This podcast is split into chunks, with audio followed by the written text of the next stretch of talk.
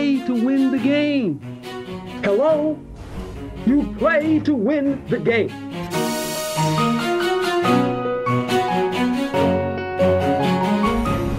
Playoffs? Don't talk about playoffs.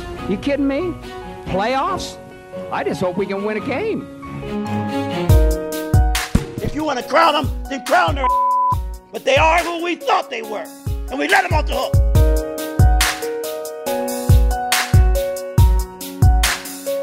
Hello and welcome into Commissioner Corner Week 14 preview. It is the deciding week in the LOOG's regular season finale.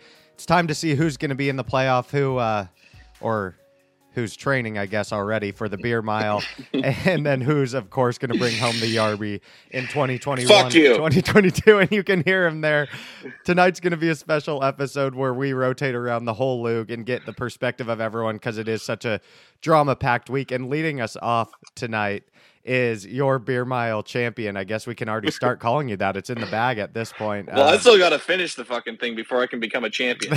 you'll well, you have no choice. You'll either finish or you'll have to do that fifth lap or second mile, whatever it was, yeah, or I die. or you die. One of the, but either way, you lived a good life. Um, I think we're gonna start it off by with each person going into their random topic that they brought to the pod, and then we'll talk a little bit about the beer mile and predictions there, and lastly, who we think's gonna get into the playoffs. Um, Cool. so Ty, let's just let's just go ahead and kick it off, man. I, I know Yeah. you had a good topic for us. yeah, yeah, yeah. So, um, I'm looking at my Christmas tree in the living room right now. I got the lights up on the house, Hell yeah. and it brings me to this topic and or question, really, as in when is I, let's go. When is too early, or when's an acceptable time to get the tree up, ornaments on, and the lights on the house? Okay. What What do you think is the right time, really? Okay, give us your take. So usually I slack because I'm a procrastinator and take forever. But this year, for some reason, like I think it might have been the yeah, it was the weekend of Thanksgiving. Wow. I got my tr- I got my tree and did my Christmas lights because I had Thursday, Friday off. Right. Which I was like, I got to take advantage of this time because I'm definitely not going to want to do it on a normal weekend when I'd rather be doing something else. Right. And then I was like, this is perfect. Banged it out real quick. It, does, it never really even takes that long, but it's just a daunting task in your mind when you're like, oh, I got to get the ladder out. I got to get clips exactly. on the gutters. It's Yeah. not hard, but it's tedious and it's it's just fucking annoying at times. It's always worth it, of course. Do you go rainbow lights or just straight white? Oh, I'm rainbow lights, man. Yeah. I, I'm definitely rainbow lights. And like Megan, I don't decorate the tree at all. I maybe put a couple ornaments on, Yeah, I but didn't either. she she wrapped she wraps every branch. I'm like, I, I don't got time for that. You know, I'll put one strand around. She's like, you only have one strand. She and then I went to Home Depot and bought like six more. oh yeah, that's right. I forgot when we we actually saw a preview of your tree and only the little top was covered. That- so yeah. funny. That's so dude, it's it's just a thing in in households because growing up my mom this makes perfect sense uh, for all of you that know my mother, which I believe is everyone. Like we would all decorate the tree and then when we went to bed, she would take it all down and redecorate it the way she wanted so it looked really good. so it's No. like we got to do the tradition, but then she had the final say of where things went like after we went to bed. No. Oh yeah, it's an all-time How classic. does anyone have the Who? How does someone th- care That's enough? some mental tough. That's some mental toughness, Oh. honestly. To like, all right, go ahead and like Brittany and Connor fuck it up, and I just don't worry. I'll take another three hours tonight and do it. yeah, dude. When it comes to home decor, there's no one more mentally tough than Sue Scott. Okay, that's what I. I mean, she's always buying and trading, buying and trading. I mean, this woman does not stop. Um, the house is better I got- for it. Is Thanksgiving too early though, or I think that's acceptable. I think it. that's acceptable. I think actually the weekend you did it is probably the most common like time because you don't leave Thanksgiving stuff up. Like Christmas, it might linger a little bit because everyone's like, "Fuck, I really wish it was still Christmas." But Yeah. Thanksgiving, like people are so excited to get on to the new season or the new holiday that I think Yeah. you see like for a lot of people, I think that's a great time or like a big time to get your tree too in general. If you hadn't already got it, is to um, go like almost the day or the weekend after Thanksgiving when you put all your stuff up. So I'm with you Yeah. there. This year I It- was a I kind of sinned. I had it was dry out and we don't have many lights just around our um like opening area which is pretty small and I put them up like the Monday before Thanksgiving. They were already they were already up because we just like I was like uh it's dry right now. It's probably going to get worse. Like you said with the ladders, I was motivated Yeah. for a split second, so I was like, uh, that's not going to last long. This is also real quick. We don't have to go into it, and maybe we need to talk about this another time, or maybe you can talk about it with someone else. But what other things throughout the year do you decorate your house for? Because like it's just it feels like you know Thanksgiving and Christmas, which is a weird thing in general to do. Well, I think it's I think it depends a little bit. Just like you said, a quick answer. I think it depends a little bit on if you have kids or not. Because like again, going back to Sue Scott, she's got a box for every month, dude. I'm not even fucking with you. Like February, you get the hearts. Like May is all flower themed. It's craziness. It's craziness. And also another thing, being the nickname chicken, it is so fucked that like metal chickens have become like fashionable for like parents to have and like families to have just randomly throughout their house. That's so true. It's honestly a slight jab and I hate it. It's so true because it just sets you up to get called chicken whenever, especially Jon Fishback's around. Yes. Yes. That's hilarious. Uh, yes. Let's move right, on here, Ty, off. because Yeah. you've got a daunting task at hand, bigger Oh, even so me. than decorating the tree, and that is Yes. the 2021 LOOG Beer Mile. Um, Uh-huh. It's it's been an unfortunate season for you. We've we've Yep. very much covered that throughout the podcast. Now Yep. I want to know where your mindset is in your training, kind of, and then what you predict might happen come Beer Mile Day, because there will be bets, there will be lines on your times again. Yes, there will. Which mine will be a much more interesting mile, I'm guessing. I've been hitting the Peloton in the morning, but uh, it just doesn't do the same. You know, I mean, I, I got to get out there. It's cold I know, running it in the cold. I It's- know. So I got to find a treadmill quick. Or no, I'll. I'm gonna honestly. I'm. I just like the Peloton move because I can do it in the morning when I'm warm. When I'm warm, and then my goal, my or my strategy going into this is like the week before I'm gonna run like Jesus. four or five, four or five days. And you were then cutting just- it close, my friend. I love it. well, I got to practice drinking before then, Connor. That's true. That is actually an underrated part of that. Is I'm so bad. and it's the chugging. fucking holidays. It's like I'm. This is a, the worst time to have it because I am gonna run this when everyone's home. Oh hell yeah! I love hearing that. So So, wait, hopefully, is that in like two weeks or like when are Is we- it? I mean, we'll have to talk, but like I know Randall's coming back. I David will probably be in town. I would guess. yeah. Fuck, that's actually I got to run like tomorrow, Yeah, I was gonna say you might be at those two weeks, dude. Are you? Uh, Uh, what's your What's your prediction in terms of barfing? Do you think you're gonna have a little? I'm barfing for sure. You think I'm- that's I'm gonna hoping come it- up Yeah, because I was just like chilling the other day when we were all together, and and I was just like, uh, no, and just chug and just chugged a beer, and I was like, fuck, I'm full, and I'm not running, I'm standing. Like I, I know without a doubt there will be beer coming up of some sort. Whether hopefully it's just foam, like you said it was, but That is all. I mean, it's. I don't think it can be much else. Like it just sticks in But- like the top of your stomach and comes right back up. Do you? yeah, I mean it's a it's a it's a great punishment, man. I mean it, It really sucks. is. It's it it's fantasy football, man. It's it's a bitch, I tell you, it's and and it's the best game out there. it's.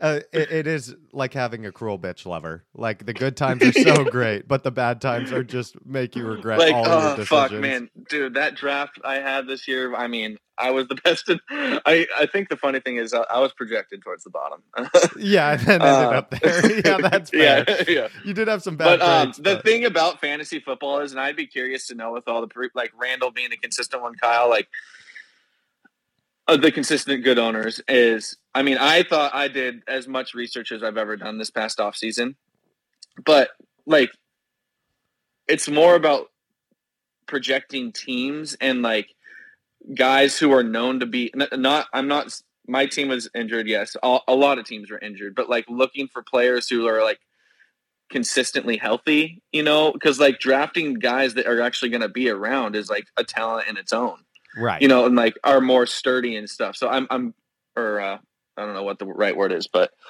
um i wonder if guys are researching that and that's something i'm definitely going to you know try and hopefully spend a little time on this next season is look at like track records of health and stuff of players Yeah, that's true. I mean, just looking at your roster now, you see five or six red notices next to names, and I mean, yeah. you can't you can't win if your best players aren't in the lineup.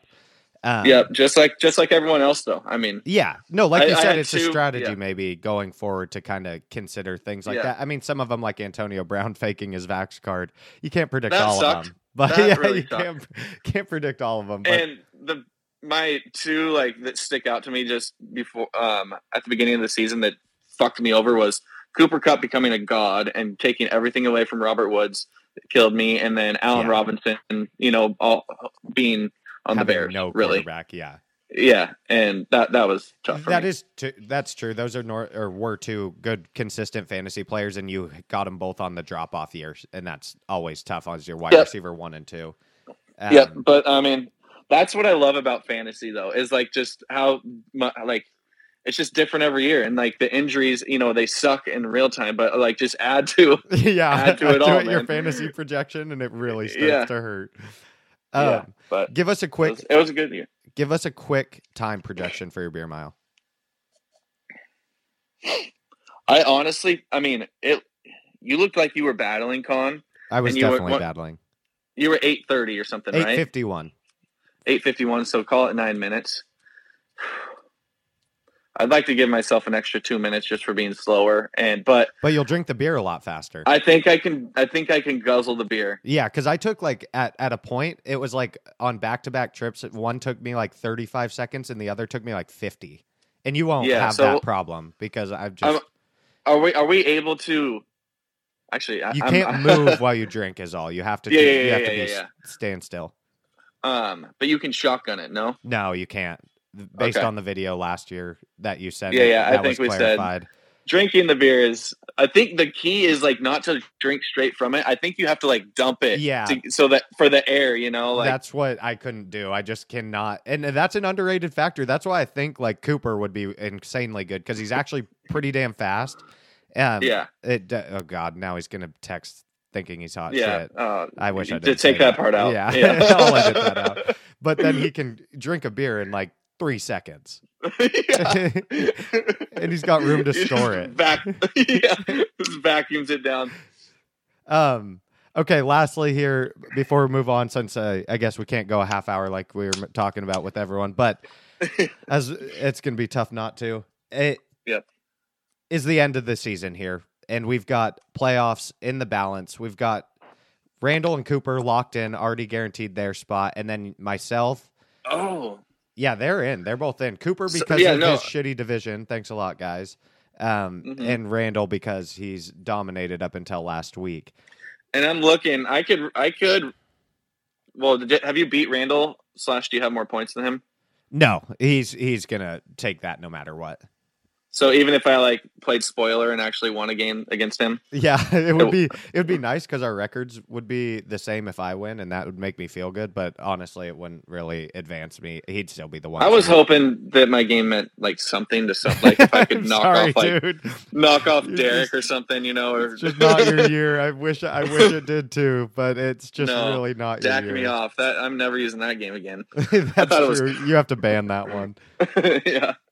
Um, do you think Um, myself, Paul, Jon, Jack, Kyle, or David get in? Two of those teams are getting in. Everyone but you and Derek and Cooper and Randall. Thanks. No, no problem. And also, just shout out Um, to Derek for being like, Jack fucking I mean bent me over last yeah, week. yeah, he did. And I mean the guy's a fucking cocksucker, but he might do it. he might do it. You hate saying that. You hate Yes, saying that. I called him a effing c word, dude. hey, well, you don't have to censor yourself after you already said it. Thanks for bleeping it out the second time. It felt bad the second yeah. But Uh, no, I mean, I so I'm going Jack, and I just Pick me, my dude. Page. Hold on. what are you doing? Pick me. Win am I win and I'm in. Come on. Send me Oh, good it- vibes. yeah. Who else is it? Paul Paul and Paul, David, Jon, and um, I Kyle need- all technically I could. need the world needs Paul to lose.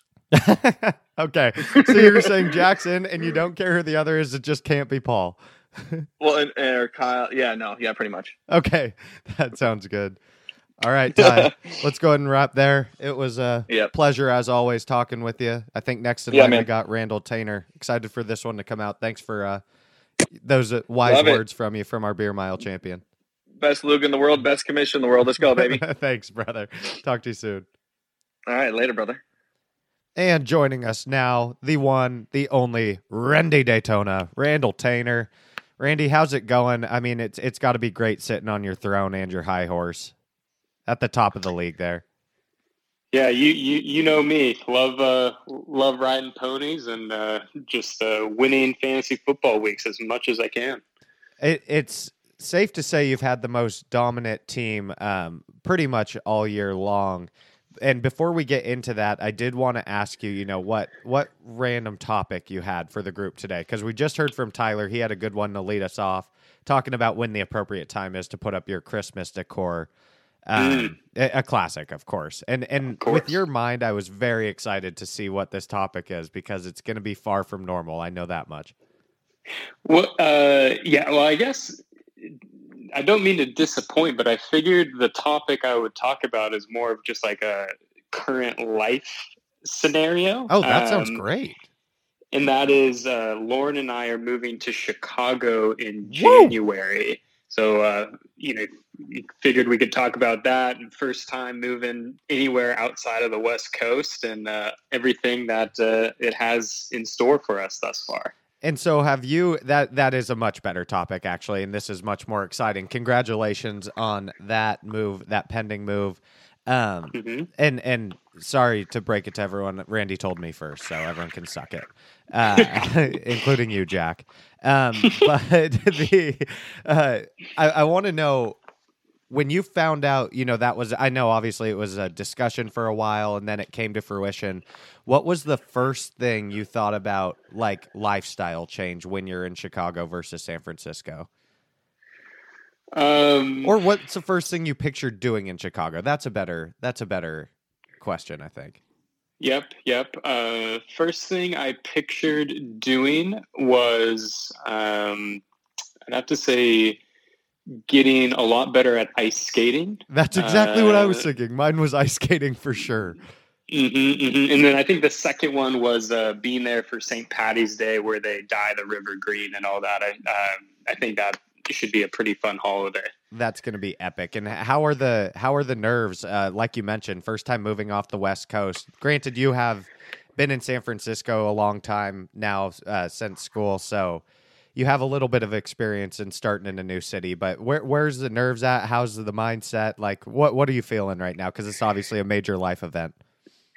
Yeah, I'm feeling good. Um, anxiously excited, I'd say. Um, I think th- the biggest thing that's going to have to get used to is uh, the cold. You know, us moving in January, we're really just jumping right into Yeah. uh, the frozen tundra of uh, Lake Michigan there. But uh, I'm excited, uh, excited to experience Chicago, which I've heard is you know one of the best cities in our in this great country of ours, and uh, I'm also excited to try to. Uh, I'd, I'd say it's probably a pretty good opportunity for like personal growth as well. Lauren and I, we have a couple friends there, a couple of friends from Oregon. Um, CJ's old buddy from Gonzaga, who I lived with uh, for a short time in Seattle, will be there.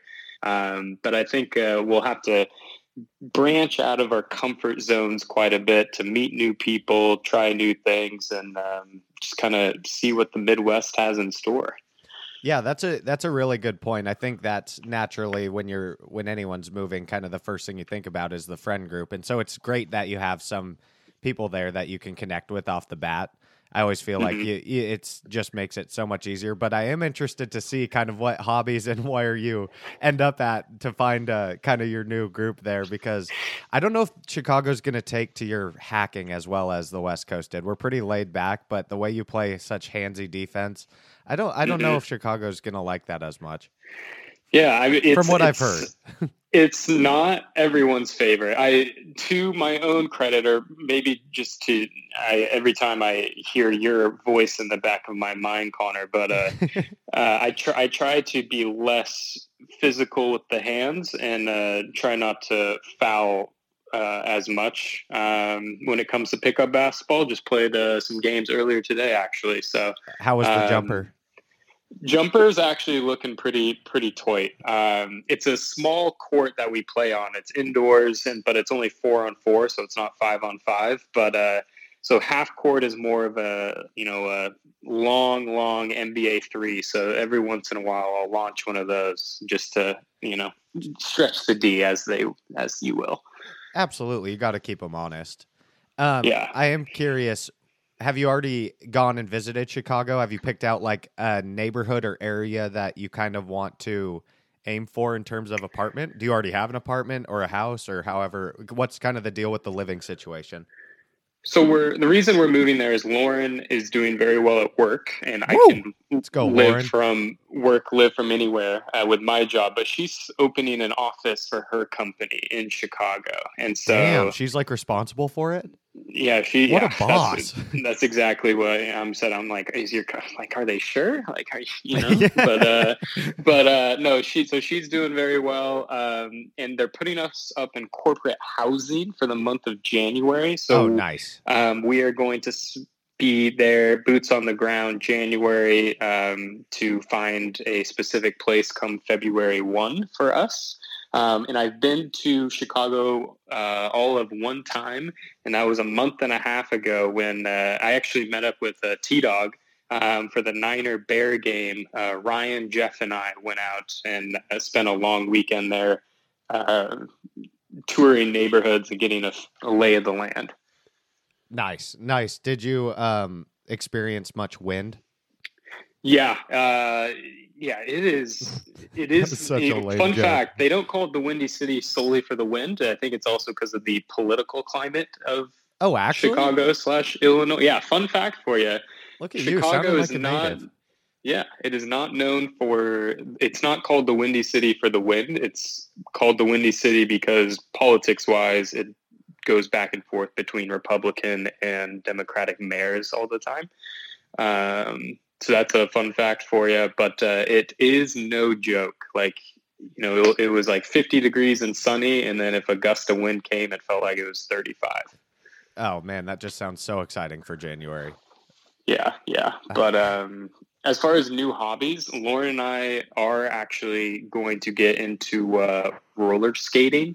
Uh, Oh, okay. Once the weather Okay. gets warmer, so it's going to be ice skate, and then it's it, Chicago is incredibly flat. It is the opposite of San Francisco, um, where for anyone who's visited here, it's hill after hill after hill, and Chicago is so flat that um, everyone either just runs, uh, like the Chicago Marathon has like the fastest times in the world or something like that. And then, um, so we were thinking, well, we've never really been much runners, so we should become rollerbladers. Um, so that's a little fun fact for everyone. Do you already have your blades, or are you going to buy them there? Uh, I think we're gonna have to buy them there. Um, just, I think uh, it makes sense to uh, test it out and see what uh, the rollerblade market is uh, over yonder. Maybe get into some street hockey. I I could see it. Yeah, yeah, I I could. I mean, I I am a my ice skating repertoire is literally just Sherwood Ice Arena in middle school, and then I think like the side. yeah, and then like one date dash in college, but um, so that's probably not going to end well. I don't think hockey's in my future, but we'll see. Hockey may not be in your future, but what is in your future is watching Tyler run the beer mile. And I need to get Mhm. your perspective on where you think Tyler's going to come into this because we just had a, like I mentioned, just had a chat with him, and you'll hear it on the pod. He is uh, going with the bolder strategy of not doing too much warm up running in the weeks ahead. He's going to kind of work on the drinking part of it and then go as hard as he can the day of. So I'm curious to hear uh, how you think Tyler's going to fare in the beer mile this year. I think Ty is going to do pretty well. Um, I think everyone in the league knows Ty is a a good athlete. I'd say he's probably like the like a the sneakiest athlete out of any of us. Um, the guy is very coordinated, has a beautiful feathery jump shot and floater in basketball. Oh, can move his feet pretty well. Um, so he's I, I think Tyler comes across as kind of a sneaky athlete. And I think just watching the videos of you and Jon the last two years, sorry to bring up bad memories, Con. Yeah, um, thank you very much for that. I think the drinking part really is almost as equal as the running part, maybe like 60 or 40 60. Um, and Tyler is probably in the top two or three drinkers of the league. Oh, so yeah. I think uh, I think he will have a pretty decent time because of those two things. Also, I'm expect my big prediction is I don't think he's going to puke up any of the beer. I Wow. think he's gonna. I think he's gonna hold it all down. He even said that, it, that he was planning on just letting it flow, but I kind of, I'm kind of with you. I think it's also smart to, uh, if you don't feel like you're going to set the record time, you might as well pace it, you know, and just try to avoid the throw up and try to beat Jon's non-throw up aided Mhm. record. I do have a question regarding the beer mile. So is it is it because you and Jon, if I remember correctly, you drank a beer pre every lap, pre each yeah. lap? So when it starts, or you start with the first beer. Gotcha. Okay. So is there any like wiggle room there or like room for strategy amongst the runners or is it the same format for every like you know you beer lap beer lap beer lap Oh, I think it's the same format every year by year. I think you've got to keep it consistent. So he's going to have to drink the beer, run his lap, and then he won't be able to move while he's drinking the next beer either. You have to stay in one spot. So I don't know if there's much strategy there. And you also cannot shotgun, which makes it tough. You have to drink it. Tyler was just talking about his chugging technique, but outside of that, I don't know if there's a ton of strategy to be utilized.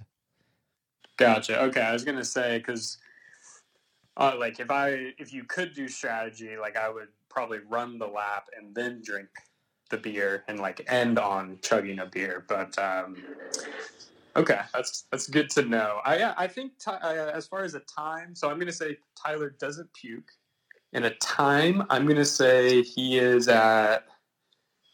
You were you were like you were what, 8:50. minutes? Okay. I'm gonna say Ty comes in at nine thirty four. Wow, 934. That's a pretty that's a generous guess of you, I feel like. I mean, I thought going into last year for myself, it was like anything 10 10 or under, I guess would have been phenomenal and I think if you're saying no puke 935, that's that's a tough time to beat. Yeah, I I don't know. I think I think Ty's a once again he's Sneaky a athlete. sneaky athlete. He's a, a you know decent runner, and um, I think uh, the adrenaline's really gonna drive him to uh, a pretty pretty good time. Fair, fair. And lastly, the uh, topic we wanted to cover is final week of the regular season, and two playoff spots are definitely up for grabs. You and Cooper have locked down the uh, division win. Congratulations there. You know, I obviously don't mean that. Um, Yep. And Cooper's just benefits from being in a shit division, so I don't want to talk about it. Uh, Classic Rihanna division, am I right? Classic Rihanna. Um, otherwise, we have Tyler, obviously eliminated beer mile champion, and Derek, who uh, I got to give him props is basically the least impactful team throughout this whole season. Like he was either he either won the games that didn't matter or just got crushed in the games that he needed to win to make the playoffs. And I don't I don't mean that as a bad ownership or anything. Just it was a weird season for Derek, if I do say so myself. Yeah, I yeah. If I remember when I did the power rankings, I think I had Derek at like fourth. Yeah. Oh yeah. He was way time. up there for a while because he was he was kicking ass. Yeah, and yeah, his team was hot. Um, I think it was when like Mi- yeah, but Mike Williams has really gone Yeah. downhill. He had all the- so- All the guys that started hot and definitely have uh, receded to the mean. I think in that in that setup, I just wanted to know out of the other six teams, myself, excuse me, myself, Paul, Jack, Jon, David, and Kyle, which two grabbed the last two playoff spots? Uh, I was looking at it today. I think I think Jon has a very sm- slim to none chance in making it because I think he needs to win. He needs you, Paul, and Jack all to lose. Right. and then he also needs to outscore you guys by like 50 or 60 Yeah. points. So It's not looking I'm, great.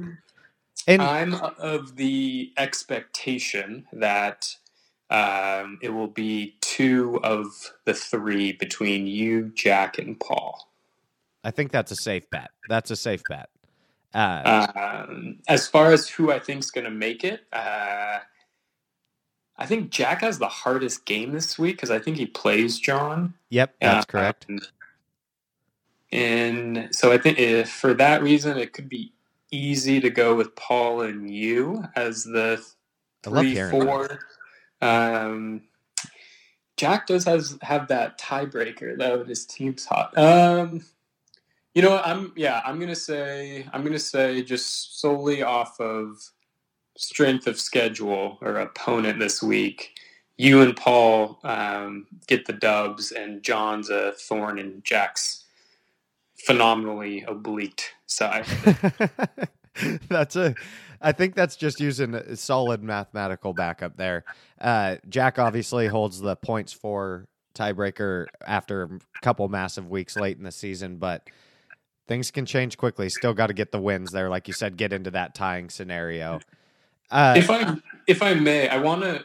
Uh, I just thought I remember Jon. I was just gonna say, can you uh, speak to the Mattison controversy, possibly? so I, I I don't I don't I don't think Jon was truly mad, but uh, I also don't blame him at all. Like if I was trying to sneak into the playoffs, I would want all the help I can get. But uh, I uh, yeah three. I guess I have three counter arguments to Jon's point, and once again, don't blame it at all. But one, um, I'm like I'm of the mindset. I guess I've never tried to like pick my opponents if I'm in the driver's seat in fantasy. Like I think it was two years ago when you know yours truly took home the Yarby. Um, that I think it was Kyle. I think Kyle tanked the last week this season to uh, pick his opponent, and I could have done the same to Paul and Derek, but I just let it let the cards fall where they where they may. And it worked for Kyle because I think he, he got a super easy semifinal game where I kind of had to duke it out with Derek. Um, but I guess I, I don't think that's really prudent because fantasy, so many things can happen. Um, and it just does probably can't bring very good karma to you. right, Um, you got to think the fantasy football gods. Yeah, exactly. And I guess to the second point is this year specifically, everyone is so close, especially one through six, that me even trying to pick an opponent, I don't I don't know who I would want to play in the semis. Like I don't I think Right. everyone's shown they can get hot for a week or two at a time. So I I was of the mind that I'm just gonna make my team as strong as possible and, and hope for the best. And then thirdly, how did David, who had 90 waiver dollars credits, not pick up Mattison? Like he needed a running back. I think the Browns were on bye. And so really it shouldn't he shouldn't have even fallen in my lap um, because David should have picked him up. And then yeah, but that's just kind of strategy. You know, I had money to burn and there wasn't really a better player to to burn it on. And that's a fair question, but based on the offers report showing that David didn't even offer a single dollar, I think it's safe to say he may be checked out of this season here. Um, Yeah. he I don't know. He I mean if I think if he started Mattison, I, he could have won or was very close to beating Paul and then he would be the one with you and Jack as like who's going to take the two finals. oh, I agree. It was a crucial error. I mean, it, it's safe to say it probably cost him his shot at the playoffs this season. So, Yeah. uh, not a not a great strategic move there by David, but um, more so, I think you made some good points there to Jon, and and I think it's more of a. Like you said, he's got you got to manage your own waiver credit. It's not your fault. It's not Yeah. your fault that you made a good bid. Yeah, I mean, I don't, I don't blame Jon at all, but like, I, I just don't think trying to manipulate the standings is good fantasy karma or really even just a good use of my time because if I, It's a know, waste of your damn time. I'm like, there's really like between you, Paul, and Jack. I I don't know who I'd want to play. Like Jack's team is in inferno hot right now. Paul's team is probably the most star-studded, and then Colin, you've been there all you know all season. I think Just you went chipping on away. Just quietly chip- chipping away over here. hmm So I I'm just of the mind that I want Deebo to get healthy and have the strongest team I can in the playoffs. Hopefully, fucking Gardner Minshew mania doesn't overtake Hurts. That would be Uh, amazing. What a that would twist that would be going into your playoff run. God, that'd be brutal. Um, but uh, yeah, so I'm just trying to be as strong as I can, and um, we'll see how that goes. Well, luckily we get to talk to Jon next, so I'm excited to see his response. I know he's going to have some choice words for you. Uh, uh, it's safe to say I don't know if he's completely over it based on texts I received earlier today. So at least you got a chance to defend yourself in this case. Yeah, but I mean, I mean, Connor, did uh, I guess let me ask you: Did you put in an offer for Mattison at all? No, I did not. Okay, so I think it was you, me, and Jon had like some dollars left. Yeah, I'm I'm down pretty much to the end of mine now. I have like ten bucks left. Um, whereas David's got ninety. Oh yeah, it's me, you, and Jon. All have. Uh oh. Poor cooking by Randall there. Poor cookie, my bad. I'm gonna put it on mute. Okay, sounds good. This actually probably, as you run to tame, tend the fire, this is probably a good time for us to uh, say goodbye. Randall, I know you're dealing with some things as we watch you run through the apartment, uh, but huge congrats on the move to Chicago. I know we'll be talking about it a ton more coming up as you are home, I think in one week, two weeks, two weeks, right? Two weeks, yeah. Two weeks. So everyone get ready, mark off some time on your calendar because we're getting together with Randy. Great to hear from you, Randy. I hope the apartment uh, doesn't burn down here. Love you. Love you. See you, buddy. And calling into the pod now, Jon Fishback, the man who uh, isn't too pleased with maybe most of our league at the current moment. Jon, how you doing? I know you caught some waves this morning and throughout the day, so that had to at least reset your mood after a very dramatic waiver wire last week. Um, hoping hoping you're in a better mental space now and ready to chat about some fantasy football. Did you say welcome to the pot? No, no, I didn't. Uh, kind of sounded like it. I didn't even say welcome. You said welcome into the pot. okay, I said pod, but I don't even know if I said the word pod. All right. All right. Uh, yeah. Off to an electric start as always. yeah. Anyway, let let's just get into it. Let's address the elephant in the room, which is obviously Randall. Like I'm I'm so heated, dude. I'm pressed. Like you can consider me full court pressed right now. I so let's I'll just talk for a second. Okay. And Randall, I hope you're listening, okay? So Randall has currently 61 acquisitions. I think Cooper addressed it earlier this week or 2 weeks ago, which is kind of standard for Randall, you know, like he always knows what's going on. And that's what makes this so much worse. Okay. I always respect Randall's managerial prowess. And I would not be mad at him at all for doing that. Well, okay, just to set the situation for everyone. I texted everyone last week, like you might have seen, about yeah. Randall oh yeah, it was bulletin Yeah. board material. about about Randall wasting all of his waiver wire money on Alexander Mattison. Okay. Um, you know, like if he wanted to do so now he has none for the playoffs, but if he wanted to do that because he didn't want to play me or like it would maybe make sense if Dalvin was supposed to miss some more time, but that's kind of my point is that he's not supposed to, and Randall probably knows that. Or he like wanted to lock in the one seed. Those are the only reasons he could have ever made that deal, right? Right. Like, like now he's probably going to play Paul, whose team is much better than mine, and he has no money left.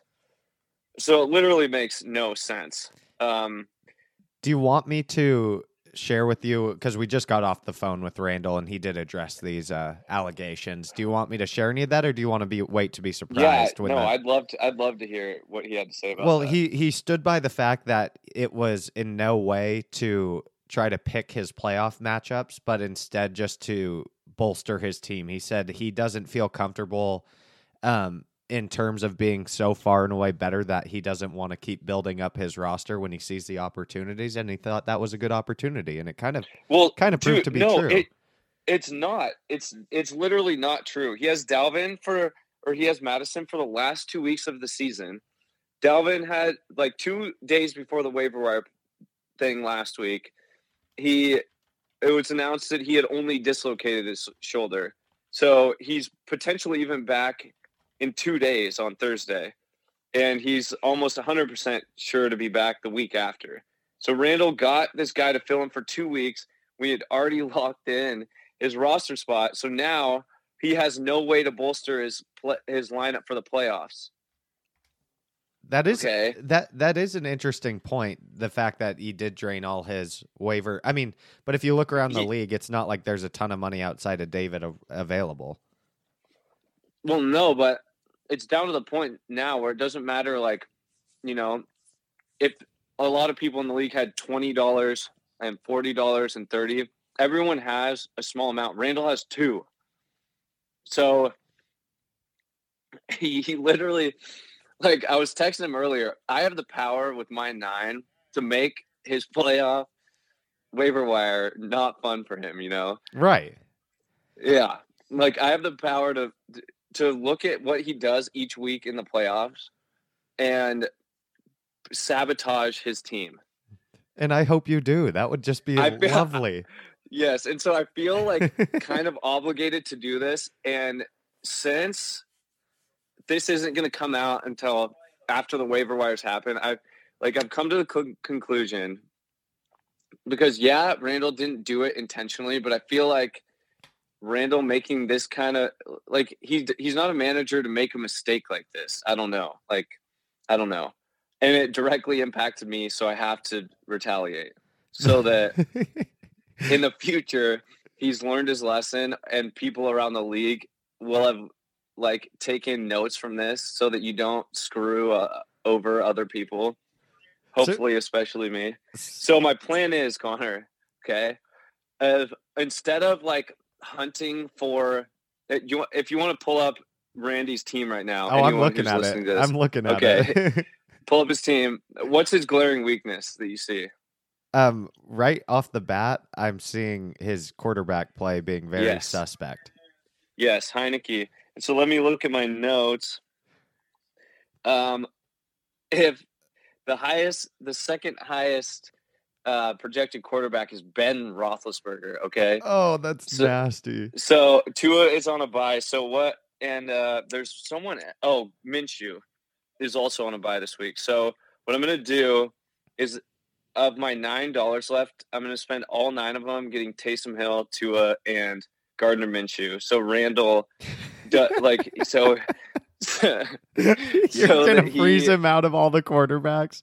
Yes, exactly. and I feel like that's fair. He'll be able to navigate other other positions on the waiver wire. Are you but doing like it he all this deserves- week? I'm doing it tonight. yes, that's So- amazing.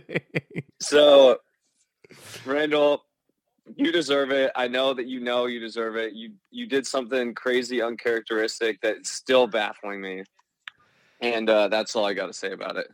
Connor, what do you got to say? No, I, I love the retaliation coming into play. I, I don't know where I stand on whether it was an intentionally thought out No. move or I don't think it was intentional, but it was just like weird. It was just weird that he did that when it's like it would literally have been better for him for Mattison to for if he had Mattison on his team already to drop him so I could pick him up and play him so that he didn't have to play Paul. But instead he blew 17 of his $19 and like fucked himself. Anyway, whatever. I'm over it, obviously, as you can tell. yeah, it seems like it seems like that one. Dude, dude, I would be playing to make the playoffs this week. hey, you still technically are. No, I'm not. I have a one percent chance. Hey, it's better than a zero. Look at I mean, I have to score like I have to score like 200 points, and three of you guys have to lose. I mean, it is better than Tyler's. So true. so at least you've got that going for you. Uh, yeah.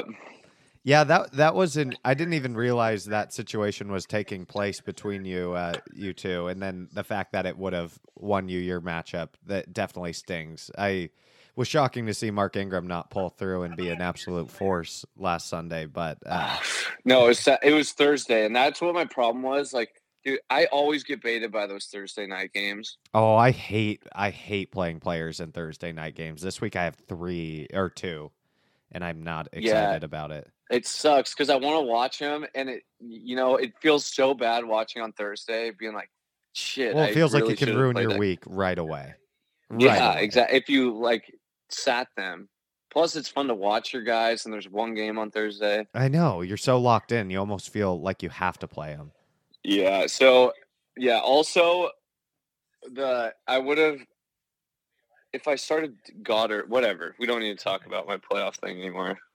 You're you're over it. I'm not over it, and I won't be for a while. But Well, whatever. in, in that case, should we move it along a little bit here to? Uh, you, we just mentioned Tyler, and as the two former beer mile champions, I was curious about your thoughts on how you think uh, Ty will fare. He was our first guest tonight, and um, mentioned his, strategically he's not super focused on training for it. Uh, he's more no, fo- he is.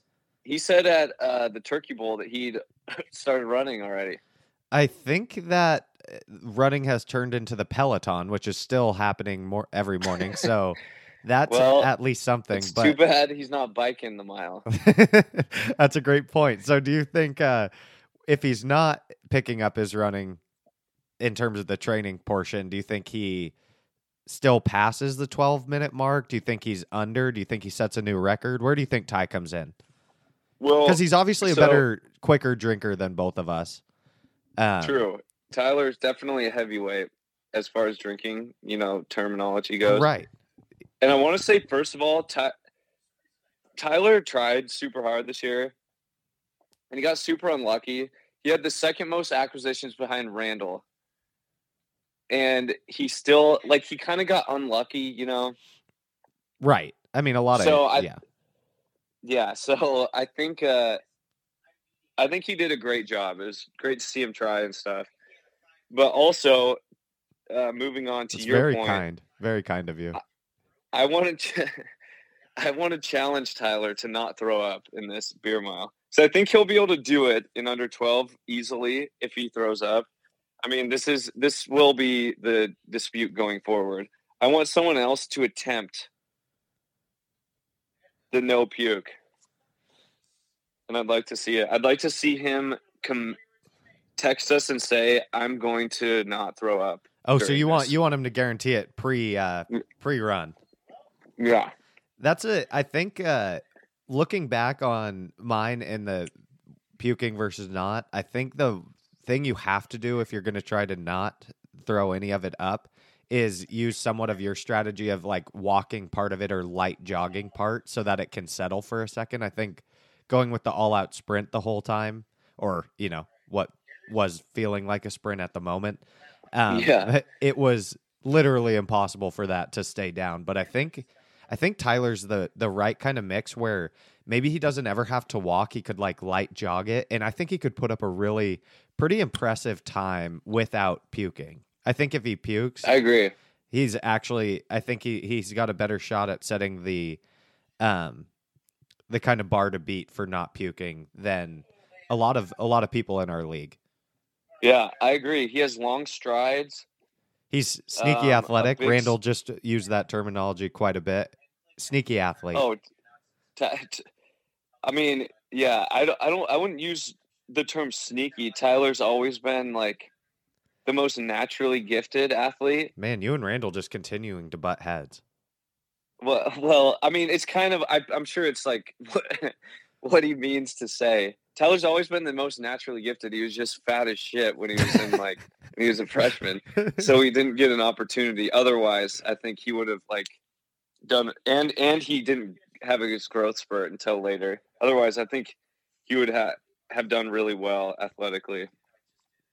I absolutely agree. He has always been the best natural athlete. That's a that's a Yeah, fact. r- but yeah, yeah. I'm curious to see though these days, you know, he's comfortable living a great life. He's got everything going Yeah. for him in those moments that we both have experienced during the beer mile where it gets really dark there on like lap 2 and 3. Uh, I'm curious to see what kind of place Tyler goes to mentally to pull through. Cuz he's not Uh, one yeah, to get great point. super super mad, super kind of, you know, he's not fueled by anger. And so I'm curious to see how he kind of handles those dark moments. Wonder what he is fueled by, Connor. That's I'm a great question, and you know what? We're going to find out on Beer Mile Day. we we are, I, and I cannot wait. I can't, wait can't either. wait. I it's so much fun when it's not you running it. It is so much fucking oh, fun. Oh yeah. Well, and it's even better when you've done it in the past. Like that's what I mean because you know the pain that's about to ensue. yeah, you know, you know the Heisman House, how they have it Yes. at a certain like camaraderie. I feel like we're starting to develop a beer mile house. I I agree completely, and it's not exactly the biggest thing to be proud of, but for some reason, deep in my heart, it it feels weirdly good knowing that we've done it before. yeah, it- yeah. I it wish is. the reasoning we did it was different, but you we know, got to do something like the trophy, but in a shittier way, I guess. So Yeah, we got to do something. I've got some ideas for this year. Yeah, I've got I've got Oh, some nice. ideas for this year. I'm gonna try to have something for us when Ty's running it. So, um, I, I definitely So- agree though. That's a trophy that's been missing. Yeah, I'm I'm excited to induce Tyler into the thing. Um, but can we move on to? I have I have two other people in the league I need to talk about real quick. Yeah, before my- absolutely. Okay, so the next person I need to talk to is is Big Money Kmart. All right. Okay, we're just gonna go through this quick, but I need I need Kyle's got to stop bitching in the group chat about his injuries on his team. okay, you just went direct at it. yeah, I, I was trying to put it. I don't know, but dude, everyone has injuries. Okay, like I mean, today it's it's been happening for week well, since probably week two or three. I don't know, but like, dude, everyone has injuries. Clyde Edwards, Helaire, and D Hop, who you're talking about your first three picks, were both not good picks overall, right? Like, right. yeah. We, Looking at their whatever. averages, they're under where you would expect pretty significantly. Yes. And also, he's like a crazy, unrealistic trader, which has also been touched on in the group chat over the past, like, or over the whole season, I guess.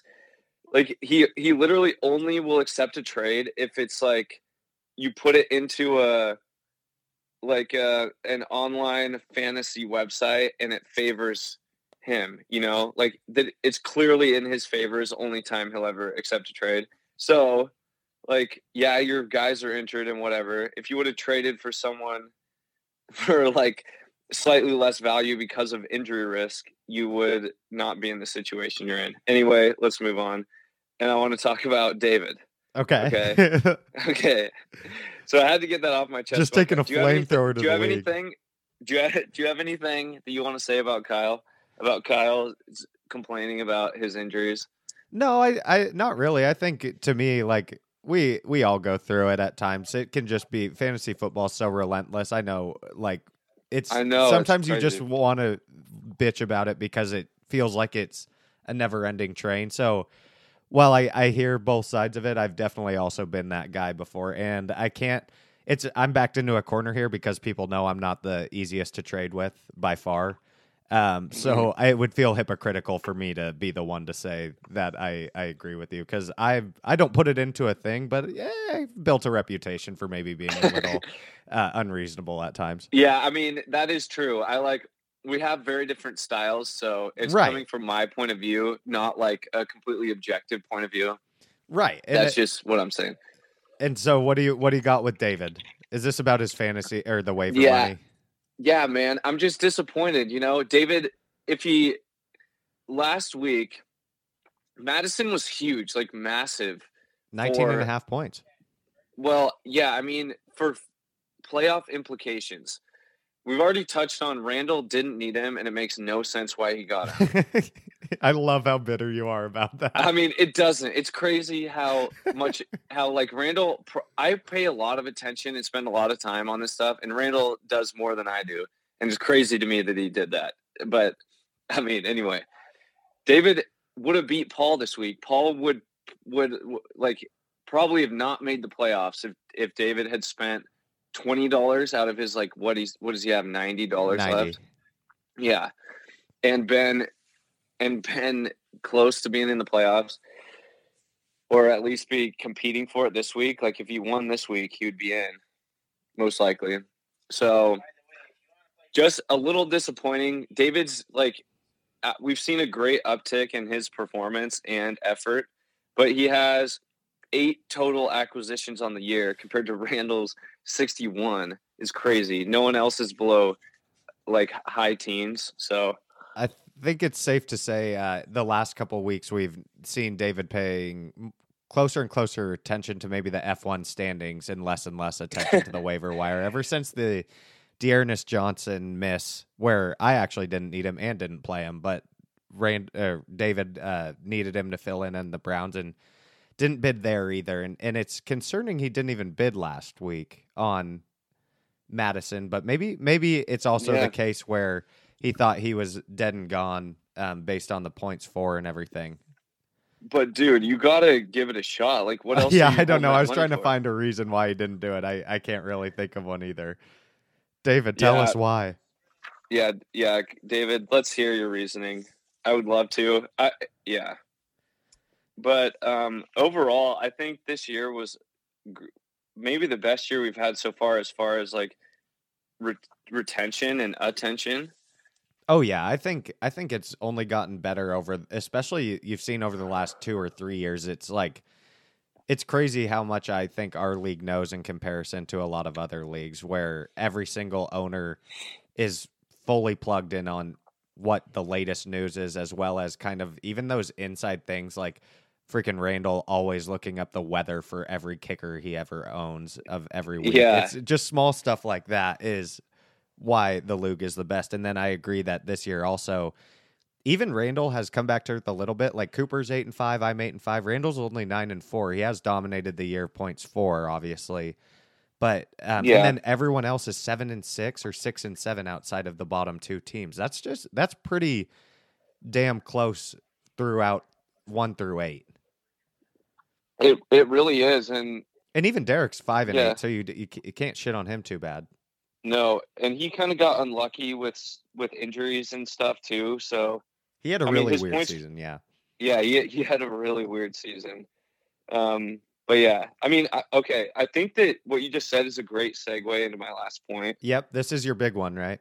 This is yeah, this is my big point. Um, is that I I feel like with everything that we just said that it's time for the League of Ordinary Gentlemen to take the next step. Okay. Okay. And the next step is obviously um, a dynasty league. So I, I, I totally understand, especially in the past, and I've agreed with the arguments in the past that every year it's nice to have a reset and stuff. But I feel like now everyone gets is so invested in their team every year, does so much research and everything that it's just like naturally what needs to happen, you know, for because it sucks. Like I have for me, I have uh Javonte Williams, who I've just like held on to all year, waited to develop, and finally now he is right when I'm out of playoff contention, you know? Right. And it would be I would like love to see him and Kadarius Toney, who has big on, uh Rashod Bateman uh, and everyone in the league has guys like that, right? You know, like that you believe in. And it's like I would love to buy a Javonte Williams jersey to or Kadarius Toney jersey to be able to support them for the next X amount of years.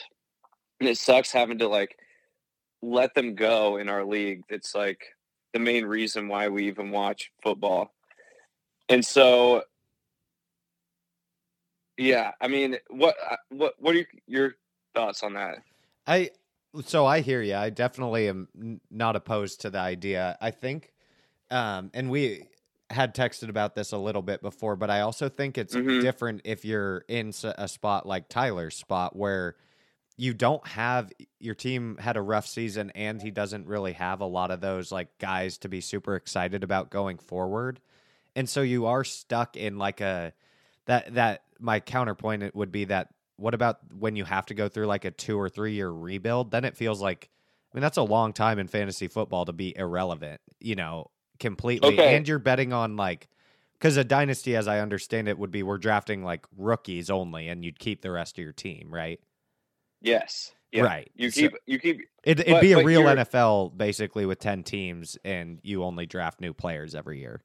Yes. So the argument for that is you're right. Tyler's team is bad, but um, and I'm not looking at his team right now, but usually the reason he a team would be bad is because they have like one of their top picks going IR, you know.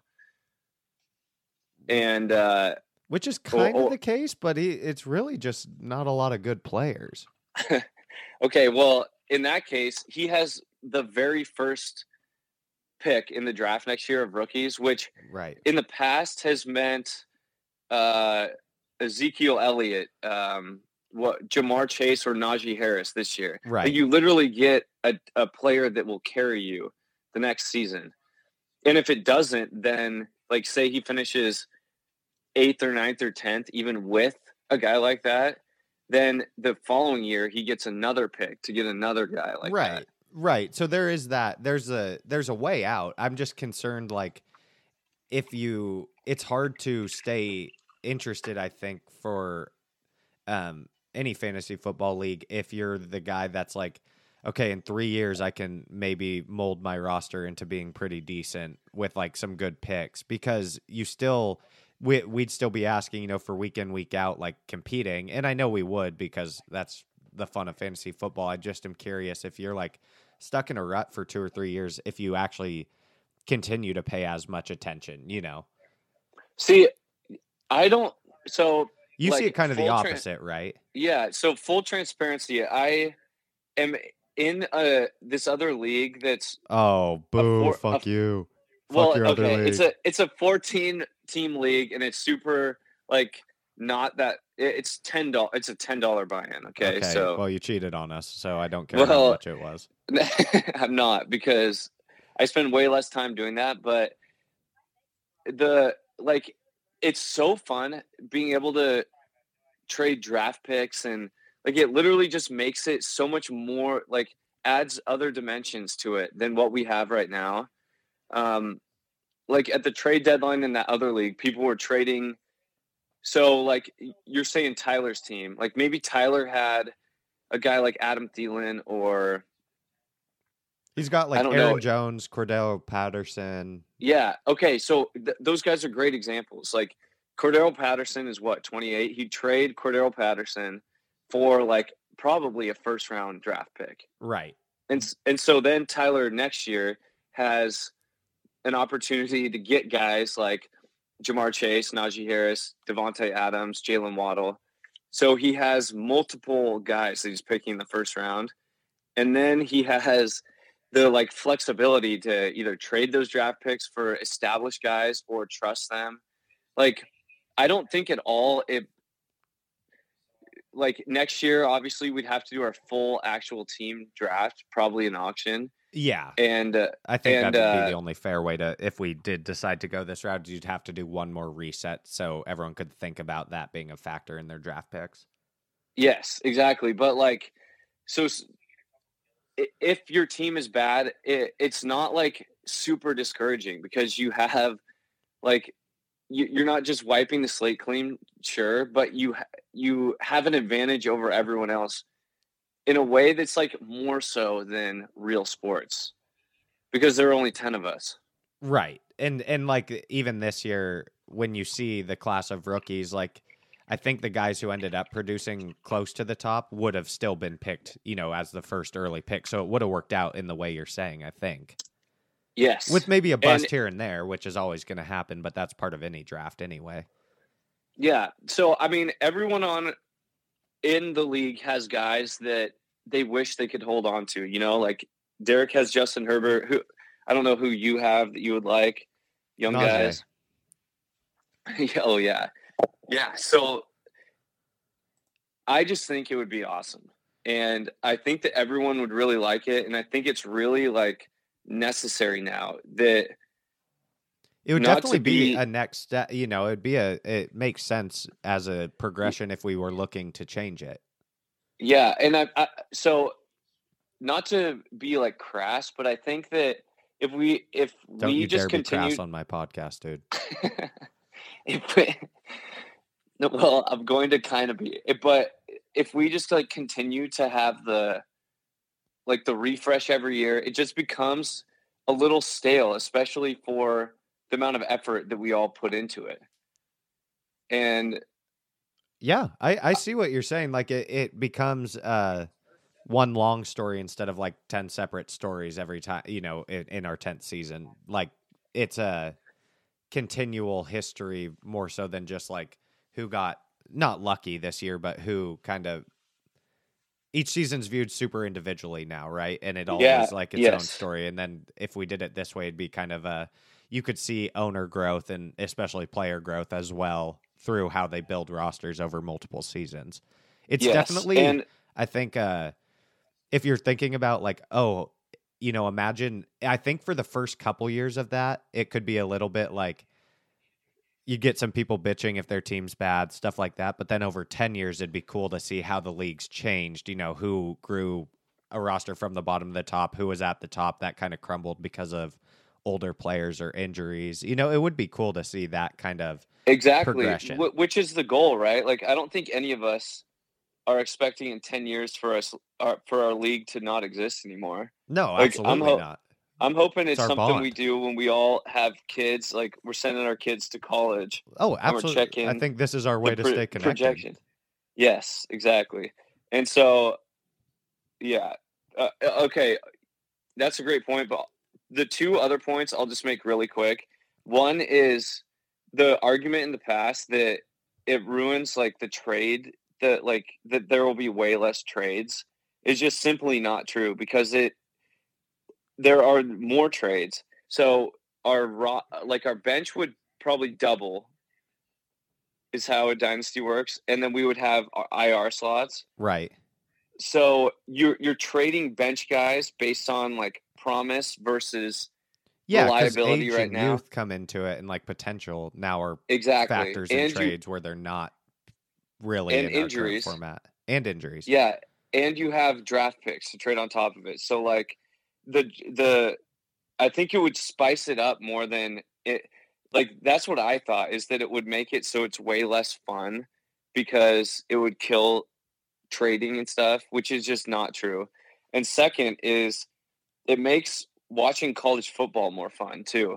because our entire draft is like four or five rounds of rookies that uh like in the past i don't pay attention to, to college football that much at all Right. but but uh when you're going to be drafting college players even if you only look up highlights it makes college football more fun too That is true. It becomes more all encompassing. And as someone who is in love with uh, video game franchise modes, I like the idea of kind of being a GM over multiple Yeah. years. That that I it's definitely not something I said. Like I said off the top, I mean I'm opposed to. I think it's something though, or a, a vote that we'll want to have time set aside before we take the vote to kind of debate with all ten people on a call.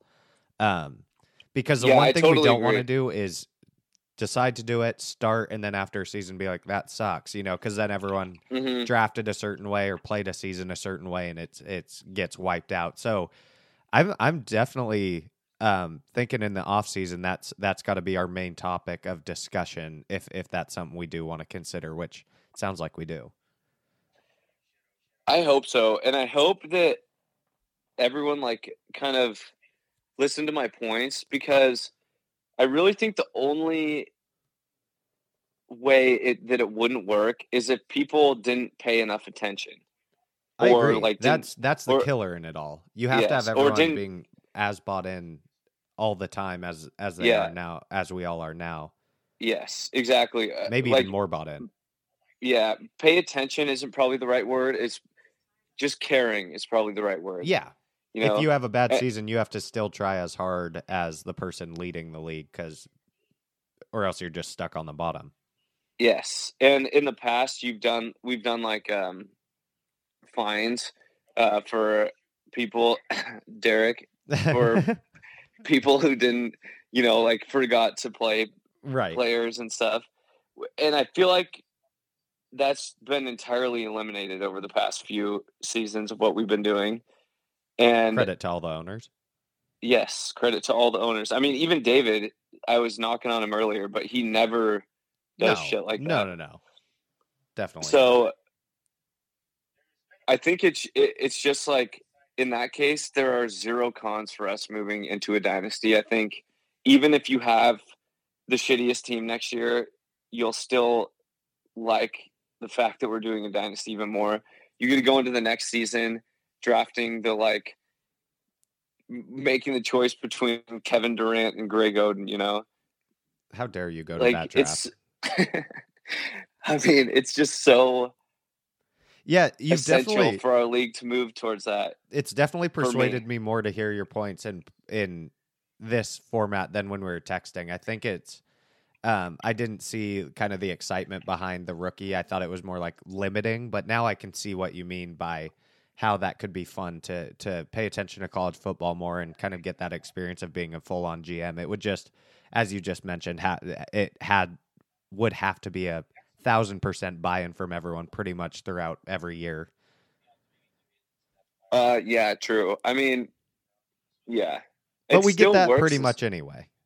It still works the same way. So the waiver wire would be a little bit more desolate, but that's because when you pick someone up off the waiver wire, like you might not let go of them for years. You know, Well, and small trades could happen too, where you know you're flipping bench players instead of it, that could be viewed somewhat as a waiver wire. You know, Um, exactly. It just it just adds yeah. so many more dimensions. We we've kind of all mastered this, and we're just kind of, in my opinion, remaining stagnant in this position where does- we're all good at this. That's another good point. Is that we have you know done this so many times. There's been certain strategies and whatnot that, like you said, it's I don't know mastered it or whatnot, but it's we know what to expect in certain situations because we've seen them nine seasons in a row. So this would change the game, really. I mean, it, we'd have to relearn how to be successful in certain certain points, which is always Yeah, fun. I- I mean, I think that only increases enthusiasm towards it.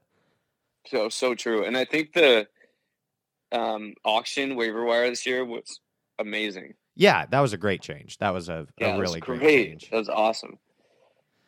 Well, yeah. I think Anyway, that's all I got to say. we should we should probably wrap there, considering we went a bit long. But that's um, definitely points we need to discuss with the league, and, and I think you can smell a vote coming. So that's going to be a a pivotal day in LOOG history, wh- whatever way we decide to go with it. So I'm excited for that conversation and then the the following vote. I agree. You made and great points, I- Jon. You made great points.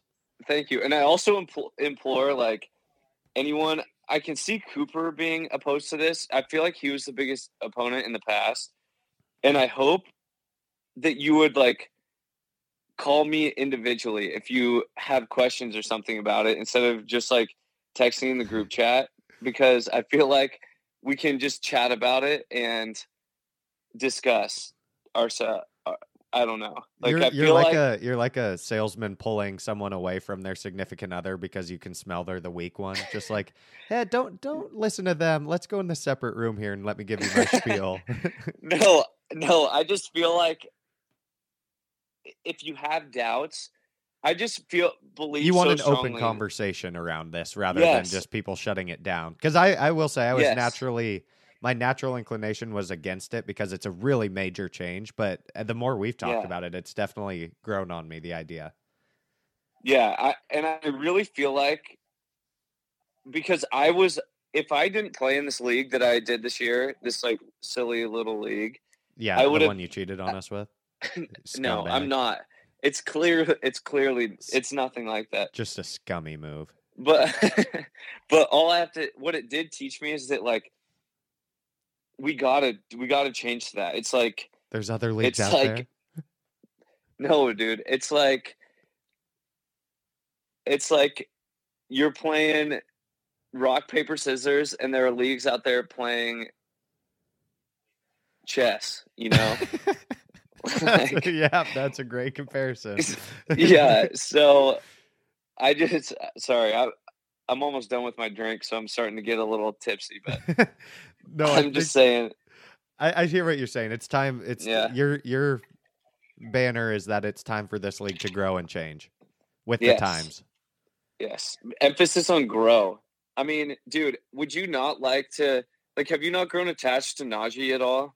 I absolutely have. I I mean, I get attached. What you said is very true. You get attached to guys each year, and it's always sad to see them go. But I also, they, I got to admit, I do love draft day just because it's you get every player in the league sitting there, and you never know what your uh, team's going to turn out to be. But I I can see how the other side would be just as fun for a different reason Yeah. with the Yes. rookies. So I'm not. I I, I, totally agree with that. Like I really like especially after having a really bad season, like say you're in, in chicken's position right now. right. It, he, can't wait for the next draft day, you know? Exactly. It's it's that's and that's what I'm wondering. I'm curious to see people's thoughts throughout the league on on kind of that situation. But I but I think still, I mean, I think the next year's draft class is one of the worst uh, rookie draft classes in that. right. like in the past It 10 is. plus years for It the is. NFL. But in in the past X amount of years, Tyler would be drafting someone like a, a player that will completely change the outlook of his team. You know, like he'll he would still be super excited to add this dimension to his team. Right. He has Cordarrelle Patterson. He has old. He has guys he he can trade for draft picks. It. I don't think it's less exciting at all. I think in a way it's more exciting because you have more on the line all the time. Uh, Yeah. No. so I, that I I, don't know. We can yeah we we can stop talking about it now. Okay. we'll go ahead and wrap there then. Um, more to come though, definitely on that. And shout it to Jon. Do you have any Do you have any questions for me no, I about think anything I at think- all? I think we pretty much covered it. Considering we're like 45 minutes in and they were supposed to be 15 ish, I, I think it's it's time to wrap this one. Ah, shit. Okay. it's okay. It was all a good discussion. It was worth it. Everyone's gonna enjoy hearing it. Yeah, I feel like the thoughts. dynasty thing is something we needed that needed to be discussed. Yep, needed to be put on the airwaves so that it's out. It's out there in the realm of now, and so people can't hide from the discussion. Yes, I totally agree. It's like communism. That's exactly what they say. And on that note, that's Jon Fishback, another great guest coming up for you next. Are we done? And now joining us, royalty in the LOOG itself, our defending champion, the holder of the Yarby, Cooper Sprunk. Coop, how's it going? I, I believe you're calling in from LA, correct? Yep, I definitely am. I'm pretty bummed I had to leave the trophy in Portland. I usually like to take that thing everywhere I go, especially when we're back in the office uh, at Nike January 10th. Can't wait to have it with my name on there I twice. swear to God, if you desk. put that by your great. desk, I'm gonna be so upset. I'm gonna be so Well- fucking upset. My coworkers at JR all did that, and I thought it was douchey. Then I got the trophy. I was like, you know what? You, This is it's honestly perfect. It's it. it's kind of perfect. Like you would get a show as many people as possible and just shit on the rest of us. Especially, well, Lo, what were you Lo, gonna say? at, Lo always asked me like, "Hey, why the hell do you have that there? It takes up so much room." I was like, "I fucking earned this thing. It's Yeah. anywhere." It's because I'm proud, Lauren. It's because I'm proud. Yeah, exactly. a lot of hard work, a lot of determination. It is really kinda true. Pure skill. So that's It- all it is. It is very true. Um, so what we've been doing, I've I've mentioned it a couple times on the pod already, and now we're on day two. So who knows what I've already said last night? Uh, Jon got me a bottle of wine deep with our forty-five minute conversation. So curious to hear what that sounds Just like like because I sure wasn't in attendance. Um, but I'm curious what your uh, topic you're bringing to the table tonight is. Okay, so you know me. I enjoy my booze. I enjoy drinking with buddies, by myself, watching the game, playing Xbox. 10 a.m., 6 a.m. you, you never know. I had a 6:10 mimosa Thanksgiving morning on the flight down to San Jose. That Got is a couple bucks for unreal. Actually, okay, that's that's reasonable though because you're flying. Did you fly on Thanksgiving? Yeah, we flew Thanksgiving morning. Yeah, so that's reasonable. It's a celebratory occasion, and you, no one wants to be flying that day. I'd, I would think it's safe to say. So you got to make it somewhat enjoyable. Well, and it's complimentary too. It's not like I can Oh, do a oh! coffee or okay, a water. yeah, you It's gotta yeah, take give me the mimosa. Yeah, there's no way you turn that down. Okay, so in the same vein, my non-football topic is best holiday cocktails. now, Oh, do you have a love it. top top three that you always go to? Not necessarily at the bar, but ones you always wish you could have over the holidays. Yeah, I, I love that question. And I'm going to let you obviously lead off. This what we've been doing is the person that brings a question gets to share first. So go for it. Perfect. I, I have a couple though. Okay, uh, one of them necessarily isn't or isn't necessarily a holiday cocktail, but coming in at number three is the espresso martini. It's oh, creamy. son of a bitch. Vodka. It's technically a dessert drink, but no one's drinking that for dessert. espresso martinis fuck you up. So Yeah, they really do. with that. But it's always so damn good. It's great. It's a little pick me up too if you're trying to have like one or two before going out or at the end of the night if you want to just stay up Right. a couple more hours. Love it. It's always fantastic. And it's a little bit fancier too. So I agree. It's those. classy. It's a classy cocktail. When so tangent real quick. Two weeks ago, we Lauren and I went to Vegas, or three weeks ago, went to Vegas for a friend's uh, wedding. Friday night before the wedding, we got an espresso martini. They didn't add cream or like any coffee liqueur. It was just a shot of espresso with a shot of vodka, and it was the grossest thing I've ever had that's in my not a life. martini. That's just that's so cheap. I feel like you got screwed. Well, we asked him like, "Hey, it's supposed to be like light brown." He goes, "Oh, you wanted it dirty?" I was like, "I wanted an espresso." No, I just wanted the normal. yeah, I didn't. Want, I didn't want a vodka chaser. what every single other person does. Well, and then he comes over and goes, "Okay, cool." Then pours in like a half a shot of Kahlua, which is also a terrible mix with just espresso and vodka. So that was depressing. That feels a lot like what you'd have like college days around Christmas before everyone goes home. You're like, uh, we've got some Fleischmann, some Kahlua, and and a little bit of uh, espresso or coffee, Yeah, just all dumped exactly. yeah. Um, and then coming in number two, you know, you got to go a little bit of whiskey. It's a hot toddy. God damn it! Okay, I should have gone first. I'm on This fire right now, Yeah, aren't th- these are really good. These like I think you're two for two stealing what I was gonna say. I'm finding others though. Yeah, I haven't had this too many times, but every time I've had it, it's been a cinnamony treat that has been fantastic. It's great for a cold day. It warms you up. The hands are always warm. It's fantastic. You can't have too many though, because it is a little bit of an aggressive drink. I feel like. Yeah, I think that's the one that like the weird uncle has like four of before or right after dinner and like starts getting like who's driving Just home type territory. Yeah. yeah, exactly. But I do the hot toddy. I I'm with you so far in that I think a lot of my when I think of like a holiday cocktail, they're usually winter time, right? Because Right. Yeah. summertime you're kind of drinking those kind of cocktails all year long. But I'm definitely following the same suit.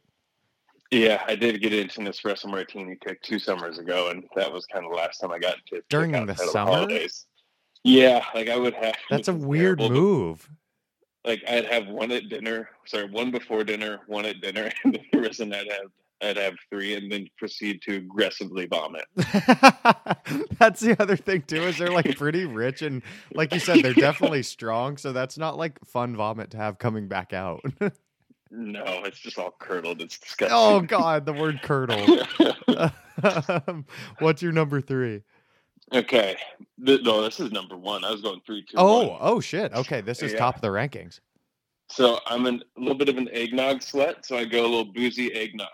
okay that's a good one i mean you've hit three of the classics and i can't i can't be more envious that that's your list the eggnog is definitely seasonal i don't like eggnog in my coffee or anything but if you're doing boozy oh, eggnog oh you like it in the coffee Oh yeah, it's so good in the coffee little eggnog latte. Oh, I disagree so hard. I just feel like coffee is eh, I mean, I'm I'm a man, so I drink it black, but for you specifically, I'm not surprised to hear your creamer ass Oh, say you love only- eggnog. Only for the second cup of the day. The first cup you always got to go creamerless. You know, keep the metabolism going. Then you bring in the eggnog at like one or two. It's perfect. Get a little calorie kick in there, some sugar. Yeah. yeah, but I do have to say, Lauren has made me turn to almond milk eggnog, which is good, but not nearly as good. But No. it's still very good with booze. Can we talk about the milk thing? Like I'm I'm fully on board with all milk alternatives, but nothing's better than regular milk. I mean, that's a fact. Not at all. Yeah, you're not putting like almond milk in a like protein smoothie. and It tastes good. It tastes like ass. Yeah. But normal milk, it's fantastic. I agree. I agree completely. I think for my uh, top three, starting at number uh, three, I'm trying to think. I think I'd go like a spiked lemonade Ooh. Ooh. for, and I'm thinking for Fourth of July type area. You know, maybe maybe even a spiked iced tea, something around there. Spiked Arnold Arnold Palmer. That's where I'm gonna go. That Ooh, have you had the Arnold Palmer in a can with the booze? no. It Wait, like a twisted tea? I've had that. I, essentially a twisted tea, but it's like an actual Arnold Arnold Palmer, like with the lemonade and tea. No, I need to. That's something I need to Oh. try. That's gonna be my summer drink right there. Maybe even, maybe even as a as a honorable mention slash tied with number three, a sangria, a summer sangria. Wow. yeah. Getting fancy. Okay. I think Well- you deserve to be at a day club in LA with a pretty little hat on too. well, and that's the thing is, I say that I don't know if I've ever ordered a sangria. I'm just saying, like when I've had them, they taste pretty good from whoever makes them at home.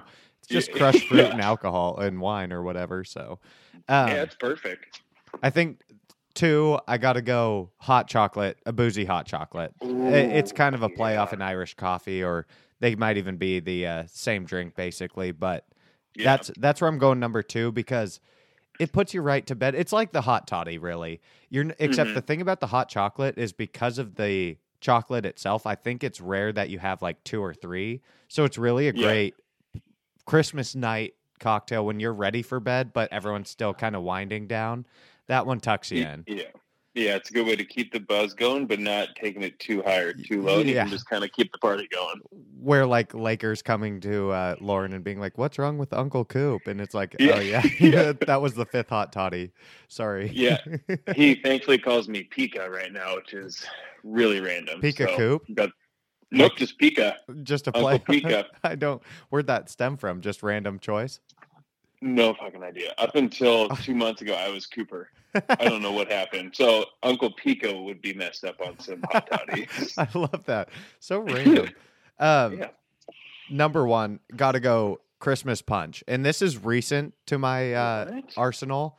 It's like a, it's basically cranberry and vodka, uh, but you throw in like oranges, pomegranates, uh, Oh, pomegranate yeah. seeds, and it's definitely a Christmas thing because I think you put like, I don't know, I don't, it's some sort of fucking green leafy thing on the top as a garnish, and it it's very in the mood of the holidays, but much like the other Christmas cocktails, it it can fuck you up pretty quick. And I'm a fruit boy, a juice boy, so it's right up my Mhm. alley there.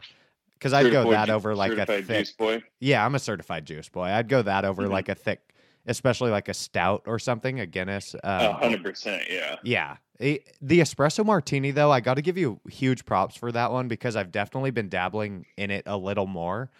Pretty fucking good, and it does keep you Oh, awake. yeah. I mean, those are, those are. Um, that's a pick I'm most envious of. Oh, let me make one for you too, then, because apparently I make them strong, but I think they're fantastic. Yeah, Coop. If the LOOG knows anything, it's that you make every single drink you've ever poured very strong. But we appreciate you for it. We appreciate It you runs in the family. I don't know what to say.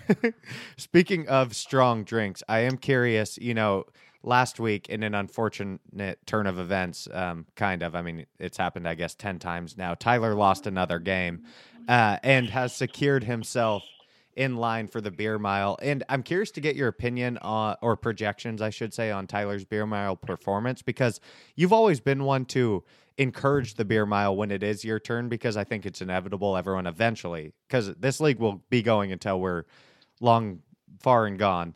Um, Oh yeah. I I am curious your thoughts as someone who I think I've I've put this claim out there multiple times. I think you will not only set the overall record, but you'll also set the no puke record all in one run. Because I think your I think your frame and athleticism, with how light on your feet you unfortunately are, and don't take that as too big of a compliment because I still own you in the paint. But Oh yeah, fucking right. I'll give the baby hook all day. the and how quick you can consume alcohol is incredible, and I think you'd be a prime candidate. That being said, Tyler kind of in line with you in kind of in those characteristics. He can definitely put one down pretty quick, and he's always been a natural athlete more so than maybe any of us in the league. So curious on your projections there and where maybe initially when you understood it was going to be Tyler for sure, your bet betting soul kind of came in on his time. Yeah, so this is I think the first year. well, Tyler's been in the beer mile discussion for I feel like since we had it come out. Yeah, Tyler's had a, a tough couple Yeah, of years. It looks like. he's not he has not been very good, unfortunately. But hey, that's no fault to his own. That's uh yeah. Well, no, it's very I much his own fault. I mean, he's the one Yeah, that owns the team. Yeah. but I'm just happy I didn't tell Tyler at the beginning of the season if he has to run the beer mile, I'll do it with him. This was the first time I haven't said that in a while, so I'm happy about that. But I think Ty will train his ass off. He know he knows he has to do it, and I have a feeling he's he's too prideful to go out there untrained. So I have a good feeling that Tyler I think gets sub 11 minutes, but just projectile vomits everywhere. It's going to be fantastic, but such a good celebration. that is so good. I would love for that to happen. See, I kind of come in on the other side where I think he could be between the 11 and 12, but will be a guy that does it without ever vomiting in general because he's just seems like too proud to show any weakness in that regard. Whereas I'm the opposite. I'll be weak as fuck, but as long as the time comes in and everyone celebrates me, you know, anything for attention. Um, Tyler's just holding up and shooting out his nose.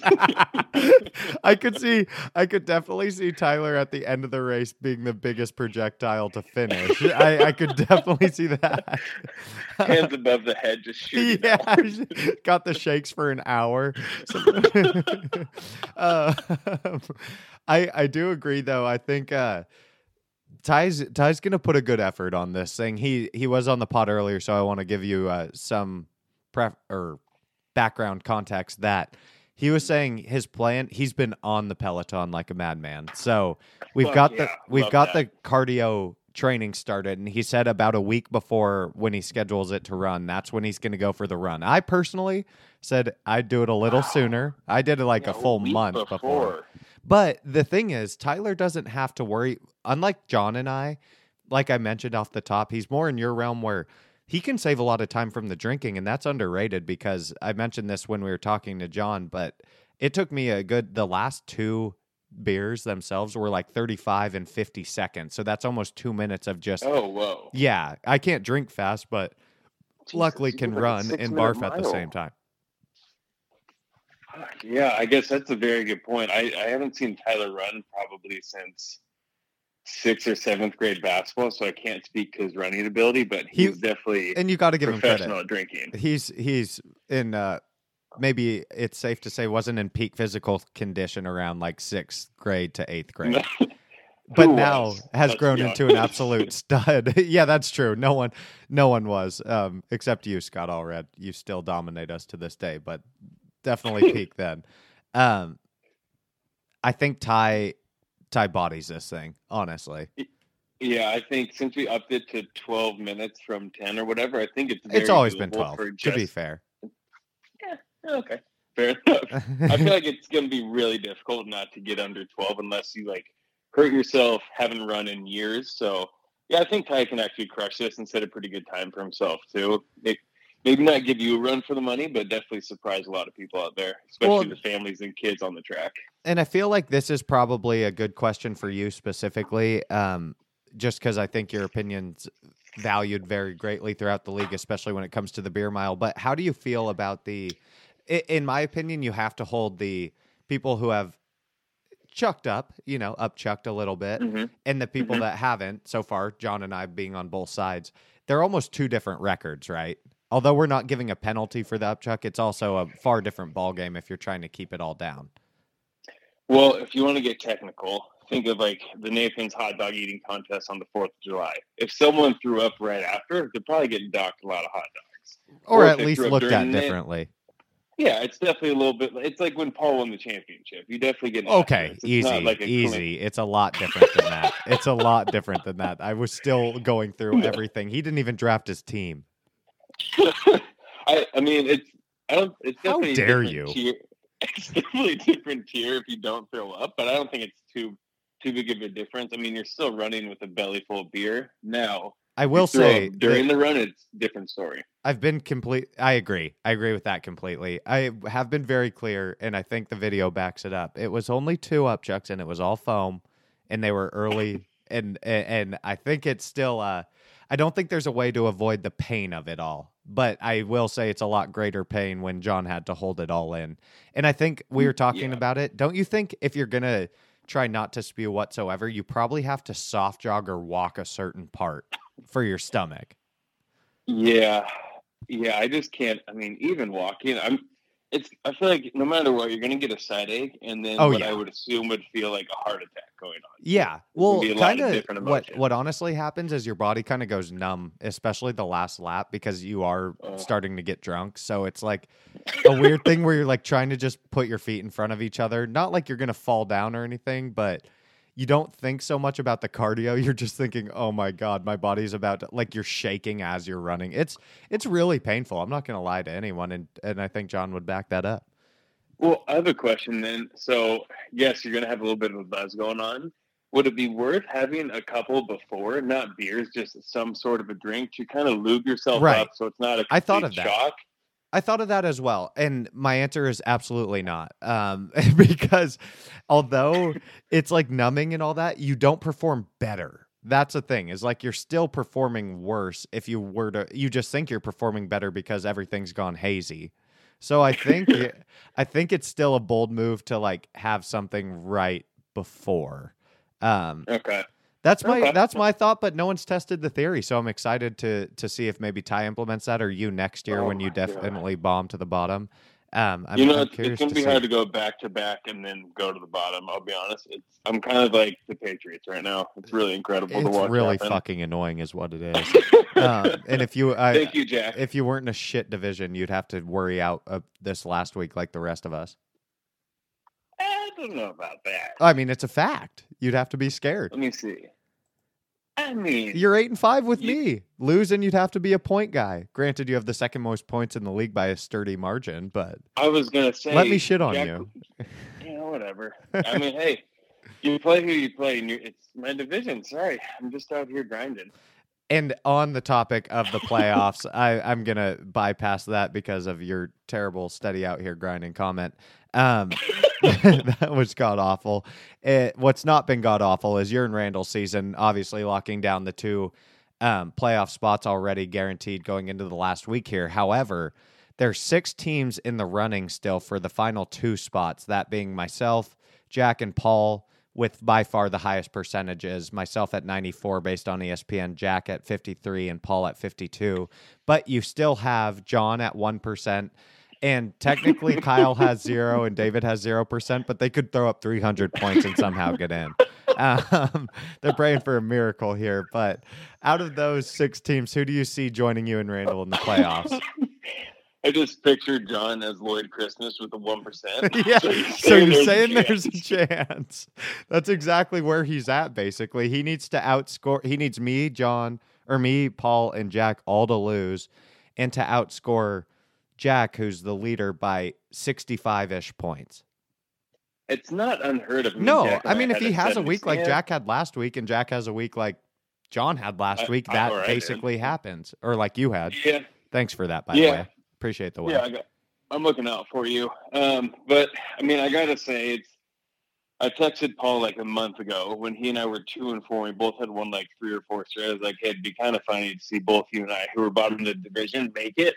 Unfortunately, I don't think that's going to happen for Paul. I definitely have you and Jack going against Randall, and I, but more specifically, I have you and Randall actually in the championship. So I mean, Over good for you. yourself? Well, my team's too inconsistent. Taylor's carried it. Lamar doesn't play like an MVP more than once every couple weeks, so I could easily see that. Davante Adams is number one target for Rodgers, but it's still nothing, nothing too productive. But you have, I'll go through the notes real quick. You have Tyreek and Harris or Najee Harris, who each can get you 20, 25 points. With the Steelers Right. playing better, the Chiefs playing better, kind of unstoppable. The hardest part for your lineup is which receivers are going to like play well and guessing that, which sucks. It torments me that- every week, dude. I can't, and I'm I'm wrong so consistently. Yeah. Yeah, I mean, as your text in the fucking group, by the way, thank you for that. As those point out, I am wrong so fucking often. But you know what pickup I did love for you? OBJ. No, if we had a keeper league and these playoffs went into the 22-23 season, I think the Derrick Henry pickup was really, really good. Hey, hey, fuck you, because there's rumors he'll be back week 16 and 17, and I hope it's your ass in the championship that has to watch him get 35 carries in the final week. Oh my god, if he actually. That's what I'm saying. like, and and that roster spot was Hunter Renfrow. So to me, I'm like, okay, I'm I'm gonna wait this out. Hunter Renfrow's in- been balling. No, I agree. I agree. He was good, but I don't think with my wide receiver situation as it is, I don't know how he works in regularly. I mean, he won me a game based on one spot start. So Fair. I, he is balling. You're right. But what if Derrick Henry comes back week 16 and then, Then I I have him for 16, 17? Well, then I think it's honestly, it's definitely. I think you would have the best chance of winning it at all because uh, for Jack's team, it's obviously Fournette and then Fournette's emergence, and then Kittle and Jefferson playing consistent. My only worry is if um, Stafford, his quarterback, keeps sucking ass and gets like ten points. Right. That's a huge blemish. And then once Deebo's back, well, Kittle's usage usage goes down, and Jimmy G obviously sucks too. And then Justin Jefferson has Cousins as, as his quarterback, which means he'll probably have one like a 110 yard game coming soon as quarterback, which will be super tough. Yep. So I feel like Jack will make it in the playoffs. Unfortunately, unlike Jack said, he's the hottest team right now. I just do, don't believe that. Don't too think early a little bit? it. A little bit, yeah. Yeah, I think so. And then for Randall, this is where I think it'd be interesting for you two. Obviously, his Deebo Kupp, Ekeler, Kelce, four guys that anyone who died have on their team. If Jalen Hurts stops playing quarterback for the Eagles, which I think it's pretty close to happening because Minshew looked great, Hurts Their doesn't look like an actual better. quarterback. Yeah, I agree. Yeah, and I feel like if Hurts doesn't end up being quarterback, and then Deebo Kupp, Ekeler, or Kelce have a bad week, that could kind of spell doom for for Randall, and then Najee Harris and Tyreek Hill putting up twenty five to forty would be huge for you, and I think that'd be an easy win. So I think it's if Derrick Henry comes back, I actually think you win the championship. If not, I think it's Randall. But I think you two go against each other. Wow, that is that is so kind of you. I know you're just trying to build good fantasy karma, and no one's going to believe what you said there, but it is kind of you the way you went through that, and definitely shows the uh, reason why you are a champion last year. The ownership prowess is just through the charts these days, which is unfortunate for the rest of us. Well, I'm not even trying to say it to say it. I have again, I had a 70 week or 70 point week last week, and then I had 160 like four weeks ago. It really just depends what team shows up. Yeah. And more more likely than not, it's like a, the 80, 90 point team. So I'm not super confident. It feels good going to the playoffs. So I agree. I agree with what you're. I mean, I think Jonathan Taylor's streak, and I mean, he continued it last week, has been amazing. But with some it's of the orgasmic at this point. when honest. Devontae is back in the lineup, and if D'Andre Swift can be, I haven't looked at his injury status, but if he could be back, I mean, you're still still pretty consistently high scoring team. The flex position might be a little scary. Um, Yeah, not really. I mean, you have DeVonta Smith or Myles Gaskin if everyone's healthy. I mean, yeah, if Swift can get back healthy and Thielen can be healthy again, I mean, both are out this week. If they are able to be good for the playoffs, I feel pretty good. But also, I'm projected to put up 88 points this week in a half PPR, so might as well just go stick my thumb up my ass this week. That's pretty fair. That's pretty fair. All right. I think we should uh, go ahead and wrap there. That was fantastic. Like I mentioned, I think that was a, a brief glimpse into why Coop won the championship last year. A lot of great analysis that um, maybe we didn't expect from you the first couple years. Uh, but it's definitely there was out there now. playing with my heart. You're keeping you're keeping good care of the Yarby, right? I know it's I know Yeah, it's been beat up a little bit from shipping, but you know that's part of the fun too. Some dents here and there, off kilter. As long as everyone can Yeah. drink out of it when it arrives. Oh, of course. I'm looking forward to pouring another White Claw in it in January, sending it to everyone, just letting everyone know That would uh, suck so bad if you win again. Especially. I can actually just Sharpie in my name. that's that, point d- that would kill me. Please don't do that. Look forward to seeing if your predictions come true. Shout out to Coop for joining us. I think up next we might have yeah, who knows? It's a it's a surprise at this point. it's still ongoing, flexible. Coop, shout out to you. Enjoy your time in LA, and we will see you uh, next week when you're back in town. Appreciate it, Con. See you, boys. Peace. And joining us now, a special treat. Uh, I I mean, a LOOG legend. There's no doubt about that. Our only multiple time champion, and and when we're bringing that up, you have to bring up three time champion. That being said, been some questions about his strategy late. It's only Jack, the one and only, excuse me, Jack McDonnell. Jack, how you doing? I mean, it, it has to be pretty good with how good your team's been as of late. It's been okay. I'm on a heater. If Oh, I was at a a heater of a black, Legendary proportions. table, I think there would be four random people screaming behind me at this point. But the problem is, everything is riding on this next week against Jon. Um, if I win, I go to the playoffs. Essentially, if I lose and Paul wins, he goes to the playoffs. If we both lose, then there's a scenario in which I have the most points and could still go to the playoffs, but I don't want to leave that up for chance. So right. we'll and that's that's good you bring it up because I'm stressed as fuck. Uh, just to put it blatantly, with it being a win and I'm in, I feel good. Obviously, have the best chance, 94% on ESPN. So there's no way I can pretend like I'm sandbagging this time. But Yeah. and, and playing David, who's been struggling lately, so I, I fully admit that. But uh, man, if I lose, I feel like I've it's basically you and Paul, unless one of you has a terrible week. So I think So- us three are very stressed right now. The scenario is if I win, Paul wins, you lose. You You two would are in. have to essentially outscore Yeah. Paul by more than four points and still make it in because you're you guys you. are within four points. Well, I'm. I You're have 40 a above. 30 I have a thirty point buffer. Yeah, but you were also down 30 last week. So I just want to say anything can happen in fantasy football. No, I I totally agree, but it is nice to have that thirty point buffer. Absolutely. I, I think me and you are more in the win and we're in slots, and Paul is in the um, hoping for not not a miracle, even just hoping for the outcomes he needs. You know, I don't think it's a miracle, and we'll talk to Paul next. So I'm excited to get his comments as well. Um, Yeah, it's But been Jack- crazy. Jack, As we'll Randall would say, after- it's toy like a toyga. It, it, is a Randy quote right there. Toit like a tiger. Um, I I would guess he stole that from Austin Powers, but maybe he's never seen the movies.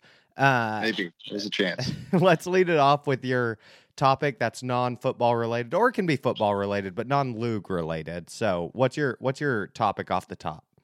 All right, I was hoping to get some advice here. Is Ooh, it love it. good? Is it a good thing to hook up with your ex girlfriend?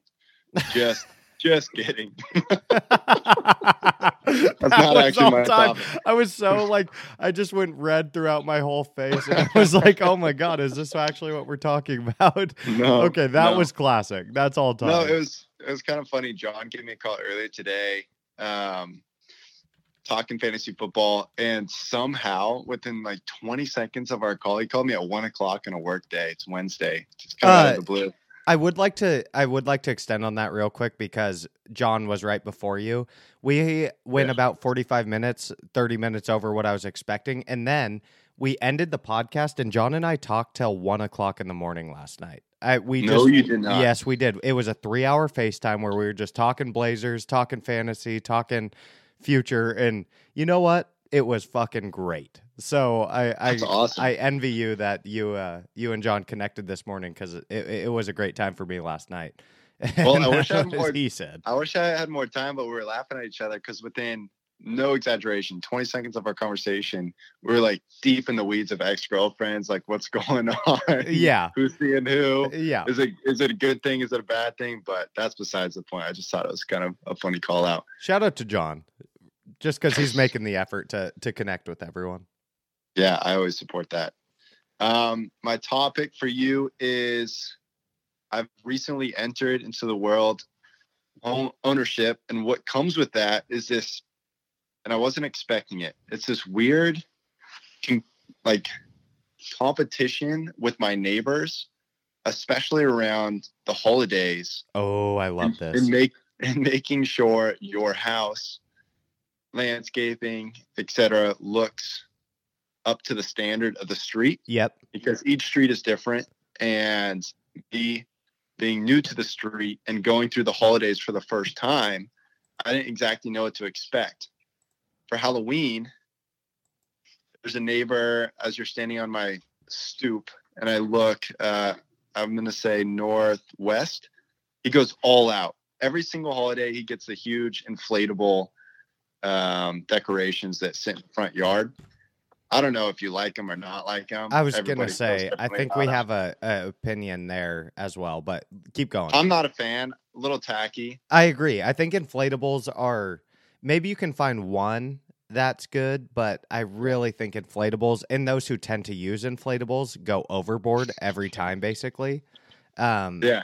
So And so I'm anyway, so anti-inflatable. Keep going. not only not only did he have inflatables for well here's the thing i'm kind of in like this unspoken battle between my neighbor and decorations right now but here's the thing so halloween rolls around he has two inflatable one of them is ginormous probably the size of a one story house and it's uh you know those uh kind of like a used car parking lot that Yep. weird monster Wacky that goes waveable, back and forth. waveable inflatable tube men.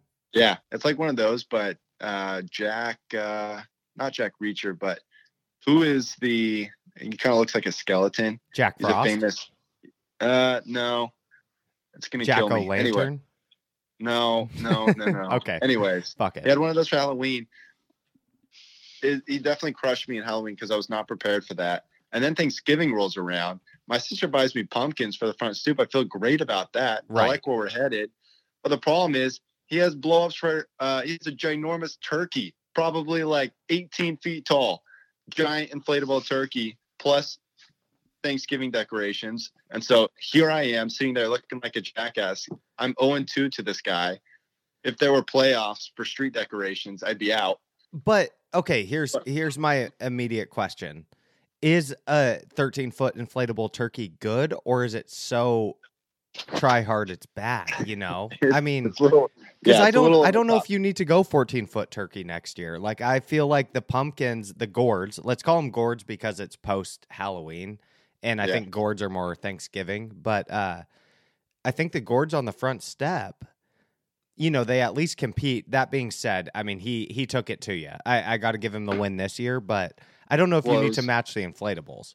it was in bad taste. But here's the thing: I had an opportunity for Christmas to blow him out of the water. So he gave me two punches. I took them like a man. But here's my time to shine. Well, and here's a prize fight, right? I mean, Christmas is what it's all about. Yeah, it's the it's the grand finale. So I go to my dad's place. I get all of his extra lights. Um, I go to my mom's place, get all of her extra Christmas decorations. Um, And, and Tanya's then a over the decorator, last- by the way, for all those who don't know. Like those are some Yeah. you should have Jack if you weren't at Jack's Halloween, uh the McDonkster mash. Make it- Monster Mash. It was amazing in terms of and I think a lot of those came from Tanya. So there's some Oh, yeah. serious sourcing going on here. Uh, she's really good at that stuff. So I've been slaving over the past two weekends to make sure my Christmas decorations are on point. And here's the kicker: the icing on the cake, Connor. So the lights that I put up, I have a stoop um, cover and then obviously a roof. Right. So I have two layers that I have to put lights on. I spent maybe in total, no exaggeration, probably six hours putting these suckers up, making Holy sure they shit. are per- perfectly straight because I had to go back. A few strands were out, trying to find the extension cords, all this stuff. It, it, it took a while, honestly. It took. I mean, first year in the house, you got to find the system. Yeah, I know. Exactly. And the best part is this fucking loser, northwest of me, he doesn't even put them on his roof. He hangs them on his front stoop, hanging down like a loser. Oh, what a loser.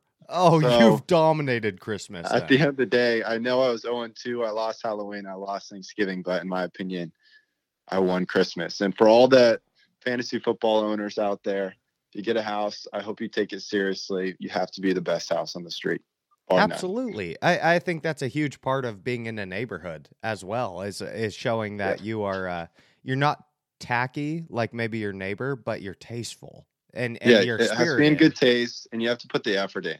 right. You can't just say, "I'm going to try and get this done before dinner Sunday night." Like I procrastinated all weekend. No, you have to like bear down, block out some time, say no to maybe a brunch. Maybe don't drink as hard on Friday night because it's about to go down with decorations. so you're telling me you didn't have a hot toddy up there on the ladder? I, I I know you too well. I think there was some uh, beverage in your hand as you were hanging those lights. There's Something there's a to get me reason that took day. six hours. Um, That's all I had for you. no, I do agree though with you. I think it's a great topic because Tyler and I talked about um, off the top the right time to decorate, but it wasn't. Oh, it you know none of us have the, kind of the neighborhood vibe you do. Maybe Cooper uh, is experiencing that now, and I don't know everyone's living situation off the Well- top of my head, but you're definitely in a direct neighborhood where you have houses yeah.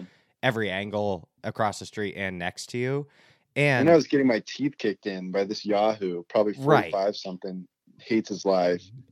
have you by chance seen Christmas with the is- Cranks? Or no, Never- deck the halls. Sorry, excuse me, deck the halls.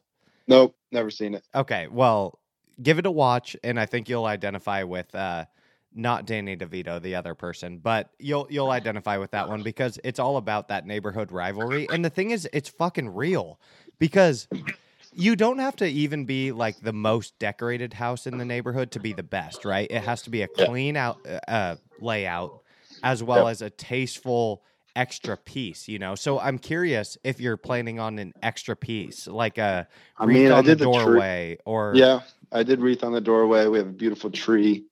But but see, the neighbors won't see the tree because I'm I'm all. No, it's in the window. Oh, really? Yeah, you better believe it. How tasteful. Okay, I'll that's send a a picture big to the group text. Oh well, let's even better. Let's post it on the uh, message board or the the homepage of the. I, I think I'm gonna reach out to everyone for a little pic of their Christmas decorations, no matter how big or small. So we'll So- post it on the league homepage. The hardest part about that was I went white lights for the roof, and then I was at the hardware store trying to figure out if I should go colored lights around the tree to stick in the window or white. Like, do I want uniformity, everything to look the same, or do I want the tree That's to a huge pop choice. with some color? Huge choice. I spent. I was sitting there for ten minutes. I probably looked like I'd fallen asleep standing up. Standing. I mean, that sounds like me at Home Depot every time, mostly because I don't know what I'm doing. But at the Dude, same time, aw- I could not make a decision. I ended up going color. Yeah, I, I think that's a great call. I, I think you nailed it. You don't want to be like, I think you have to be uniform, obviously, on the house. That's that's yes, a given. on top. Um, but I think it's nice to throw some color in there. You know, Yeah, get people I did. excited.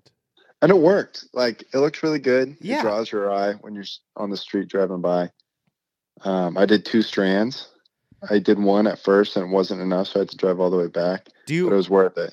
do you feel like there's a chance that when your neighbor sees your setup, and and as we get into kind of these close weeks here, he tries to snipe you close to Christmas? I mean, it's a it's a it's a true concern, right? I mean, maybe on the Tonya Harding style. Uh, yeah, exactly. On the 12th or 13th, he throws up a huge lot of lights, and then you have to respond. or are you feeling pretty comfy that he's not a Christmas guy? He makes up for it in the other holidays. I think I. That's a good question. It's my first time going through the holiday season here. I know. I just hope you, he feels you know the vibe. emasculated. You know like the he's lesser than. I That's what matters. is there a chance? Also, I I just want to ask you, man to man, is there a chance here? That maybe he's trying to compensate on the less important holidays because he knows he can't compete with the schlong that is Jack's wiener. Mm, Um, come come I think so. You know what's funny about this guy? Kate doesn't Bless his listen, heart. right? I don't think so. Believe it or not. Bless his heart. When I was moving in, I had a huge fridge trying to get up the. I only have like four steps up to the front door, and I could do myself. This guy comes running out of absolutely nowhere, the woodwork, to help. And without his help, I'd still be fridgeless. No I'd be way. frigid. Fridge. Frigid. frigidless. That's a better way to say it. Um, So I'm sure he's a great guy, but I hope he feels that um, that uh, I kicked his butt in Halloween dec- or in Christmas decorating. Yeah, and and I think I I really do believe that Christmas is the time where you make or break. So yes, I'm impressed by his other inflatables, but I think you know he's gone flaccid on us when we expect his rock hard boner. Yeah, he didn't rise to the occasion. And I think that gives you the tip of the hat in the neighborhood. How's it feel to be the alpha of the neighborhood? It was fucking great.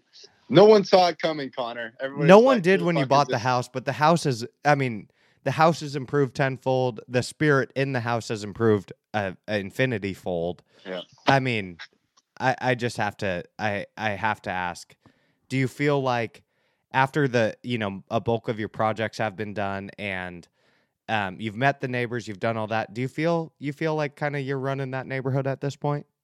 I will say it feels it just feels really nice to have a place that I really enjoy to go home to after It's work. phenomenal. The work you guys have done is just it, and if for those who haven't seen it, it's an all-time casa. I mean, I'm not just saying that because one of our LOOG owners bought it, but anyone who visits, you're going to feel at home. You're going to feel warm. You're going to feel comfortable. You're going to feel welcome. It is the work put into that place is just incredible. I appreciate that. Yeah, it's been a been good vibes ever since the projects are finished, and it just feels nice not to have a project over the weekend. Finally, yeah. weekend. After a full summer of them, I feel like you deserve a, at least a little break, a time to enjoy it. Um, you know who's not enjoying the current times though? That would be Tyler Baggenstos, and I've brought this up with everyone. Uh, he's pretty much guaranteed himself the beer mile. It would be shocking otherwise. Actually, no, he's absolutely guaranteed it at this point. Yeah, he- Yeah, is in the he's running mile. the beer mile. And I talked to Tyler off the top, so we got his take first and foremost. But I am curious, Jack. I know you haven't run it yet. Uh, you've been dangling in the territory a couple times, though. So w- not this Yeah. year, not this year. You've been great this year. I'm I'm not trying to talk shit. I'm just saying you've been close to it. So you do have some familiarity with maybe training a couple times or at least worrying about it. How do you think Tyler's gonna fare? I think he's going to fare well. That's been a resounding resounding answer throughout the league. People are people are confident in Ty. Tyler's. I think he's the second best drinker in the Yeah. league. That's behind I'd- Cooper, I'd right? Put, I'd put Coop first. Yep. Ty I'm second. with you there. Completely with you. So I mean, that's half the battle. Is And I've brought this up um, in every interview, but I think uh, Jon and I both really struggled to get the beers down and thrived in the running. And I think we might see an opposite tactic this year. Can I bring? Can I make a prediction? Yes, I, I, think- encourage, I actually implore you to make a prediction. I think Ty is actually going to like seek out a consultation group in that he is going to reach out to his sister Tana and his mom Jackie who are way into CrossFit fitness working out um, and he's going to ask for kind of like a workout plan tailored for the beer mile Wow. I- you think he's going in depth with this thing, going data I do. analysis? I, I, I think he's going to ask for advice he's going to get good advice because uh, Well, naturally, Tana. one. Shout out Tana because if anyone Yeah. doesn't know, she is now the head trainer for multiple sports at the University of Utah. So, fuck yeah, Tana, Ty- way to go. Tyler, you reach out to um, Tana. She's going to give you kind of a running workout plan. You don't even need to get like too in depth with it. You just need to be able to run. I'd say what a nine minute mile. Yeah, The beer drink is going to come easy for you. I would just reach out, get a get a running plan. Don't go for a good time. Just go for 11 minutes, 59 seconds. Practice once or twice, and you'll be good. I my bold prediction has been uh, in line with what you just said, where I think Tyler's going to set not only a, a great record for the non puking group of the beer mile, Yeah. but I think he could even non puke and be close to the puking record. I will say, really quick, there's no substitute for running. And I know Tyler's a big biker and rower for Uh, cardio. He's that- a big Peloton yeah, guy. yeah, yeah. Nothing substitutes running, no matter how badly you want Jack, it to. I'm Like swimming, so nothing. happy you said that because You I gave just him have to run. I gave him the same practice. advice off the top of the pod here, and everyone's gonna already, you know, be like, Connor, shut the fuck up because you've said this. But he his strategy is to Peloton every morning, which No, he's he's a beast at. I know, I'm with you. And I said he said he's gonna run a week before the race, and I said that is by that is about three weeks too short. You gotta need a month before You don't even need to run all that much. If you ran a mile or two miles a day, or even like three miles, and that's just day, plan for the week before, to be fair. That's not. not but we could be about two, three weeks away because he also wants to do it when everyone's here. So I'm with you, Jack. I, I think that's a very interesting call by Ty to to bypass the running as much as possible. Yep, Because I went. I, There's a I- reason. by the my way, strategy was to go hard on the running, bad on the drinking, and I feel like it worked out pretty well. I mean, the puke is obviously a point I wish I could have changed, but and I don't think Ty will puke. I think Ty's going to be a beast. I I think don't he'll. think so either. I think he'll beat the non-drinking or non-puking record no matter what. Um, but I'd advise. I, I think he could set both records if he just gives it three weeks of running instead of one. Uh, there's a reason he wants the Peloton. It's because it's easier. You Yeah, gotta run. exactly. And that's what that's you taught me that during workouts. It's like if you're deciding between two lifts and one is obviously easier to do and you want to do it, you should do the other because there's a reason it's the one you're not picking. It's because it's better for you and harder. So I I agree with you. That's always been a McDonnell stamped workout strategy. I have faith in Ty though. I do too. question. I, I'm not. We're not saying he's not beating twelve. We're just we're just talking about maximizing potential, right? Yeah. And so, speaking of faith, I do want to go to you in terms of the playoff battle. Obviously, me, you, and Paul Oh. are locked into a huge battle, and I've mentioned it every other time, so I'm going to mention it again. Jon, David, and Kyle are technically eligible. They'd have to beat us all by like 150 points and have us three all lose. Um, so Okay. I'm curious about who you think the two teams are that make it. And although I've been telling everyone you have to fucking pick me, uh, I won't be offended if you pick yourself and Paul since you're in the heat of it. That is a great question. So I think if I had to make an honest prediction, gun to my head, it would probably be yourself and Paul. And I know that sounds crazy because I'm not picking myself. Is that a fantasy karma move? It feels like a fantasy karma move with I how much you shit no. you've been talking the, the last Connor, three weeks. Oh, Jack, my I, I you understand where I'm coming from though, because the last three weeks Yeah, you've said I'm the highest scorer. I hope no one checks the scores, but I've been the best team in the league. All this, and granted though, you are playing the toughest opponent out of the three. My team has been grossly underrated all season long.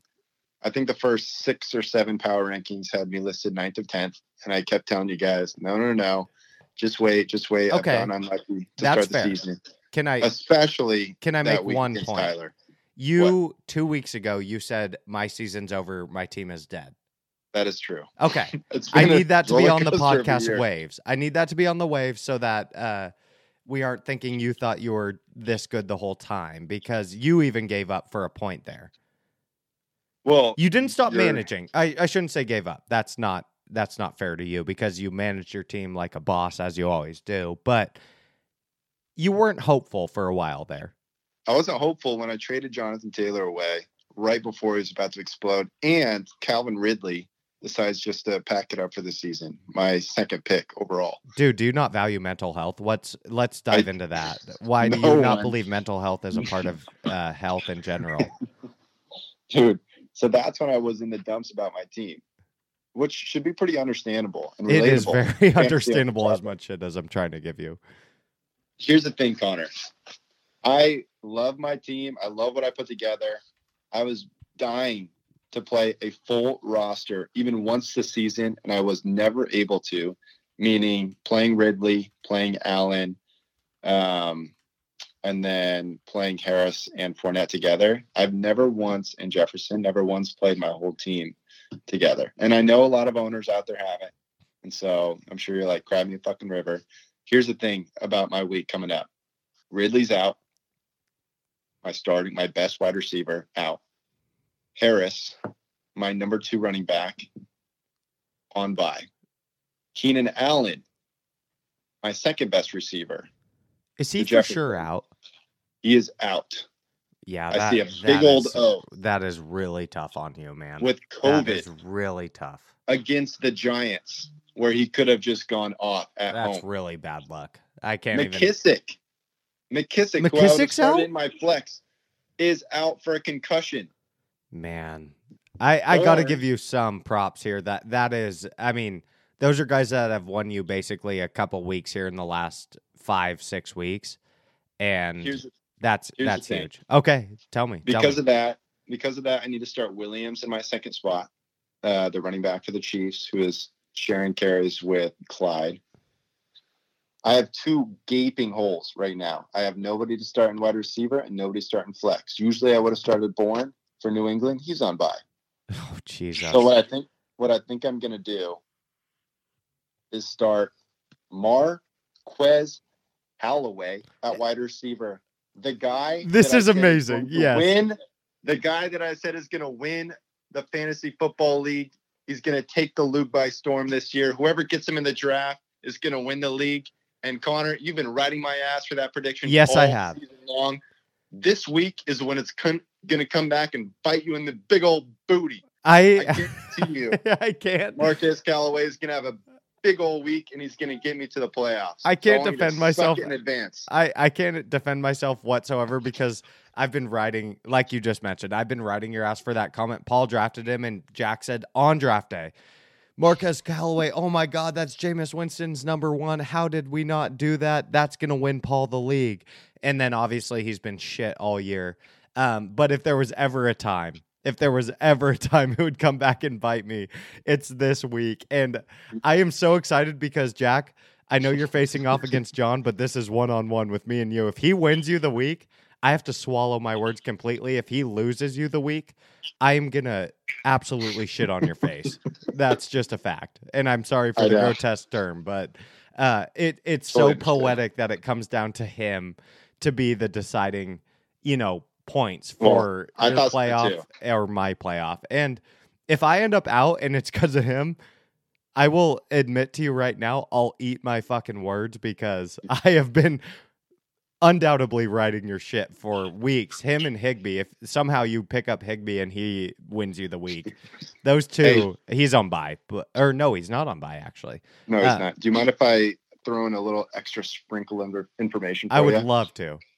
He's playing the Jets. Callaway or Higbee? Callaway. Oh Callaway's playing the god. Jets. I'm gonna have to eat my fucking words and it's gonna hurt. It's gonna hurt guy- so bad. If you beat me with up- Callaway into the playoffs, I am gonna cry. I'll, I'll probably shed one tear. Well, that's the, my player for um, my wide receiver too. I still had to pick up somebody for my flex, and what I'm leaning towards right now is Rashaad Penny splitting carries in Seattle, going up against Houston on Sunday. So two awful defenses where I think I could eat up some points. You're We'll you're see. you're scrap it. You know what? I will say, based on what you've just told me, if you do make the playoffs, I got to give you a lot of credit for scrapping together a lot of uh, a lot of tough situations. You know, you've gone through as many injuries or you know a bad trade. You got to own that one, obviously. I did. Um, I but even front. Keenan Allen has not been bad, as you've pointed out. It's not like you've lost that trade as bad as everyone thinks. Um, you've I- lost it. You've lost it because Jonathan Taylor's number two in the whole league. But at the same time, I really think people are underrating the amount that has really been lost. I think you've probably lost going over it like 20 points over five, six weeks. You know, like Keenan Allen's been pretty fucking good too. Yeah, he has been good. He's the 11th best receiver in the league, and he scored in double digits. Well, and especially for the last lately. six or Yeah. seven games. Right, exactly. And if you can get a wide receiver one that's consistently double digits, that's at least enough to be in the playoff contention as you are. Um, do you feel nervous at all with Alvin Kamara being back for Jon? And Jon, you know, you've seen his text in the group. He is wanting to play spoiler, maybe more than anyone in the world or, or in Yeah, the he, league. he's he's got a better team than I do. There's no doubt about it. Um, Do you really believe that?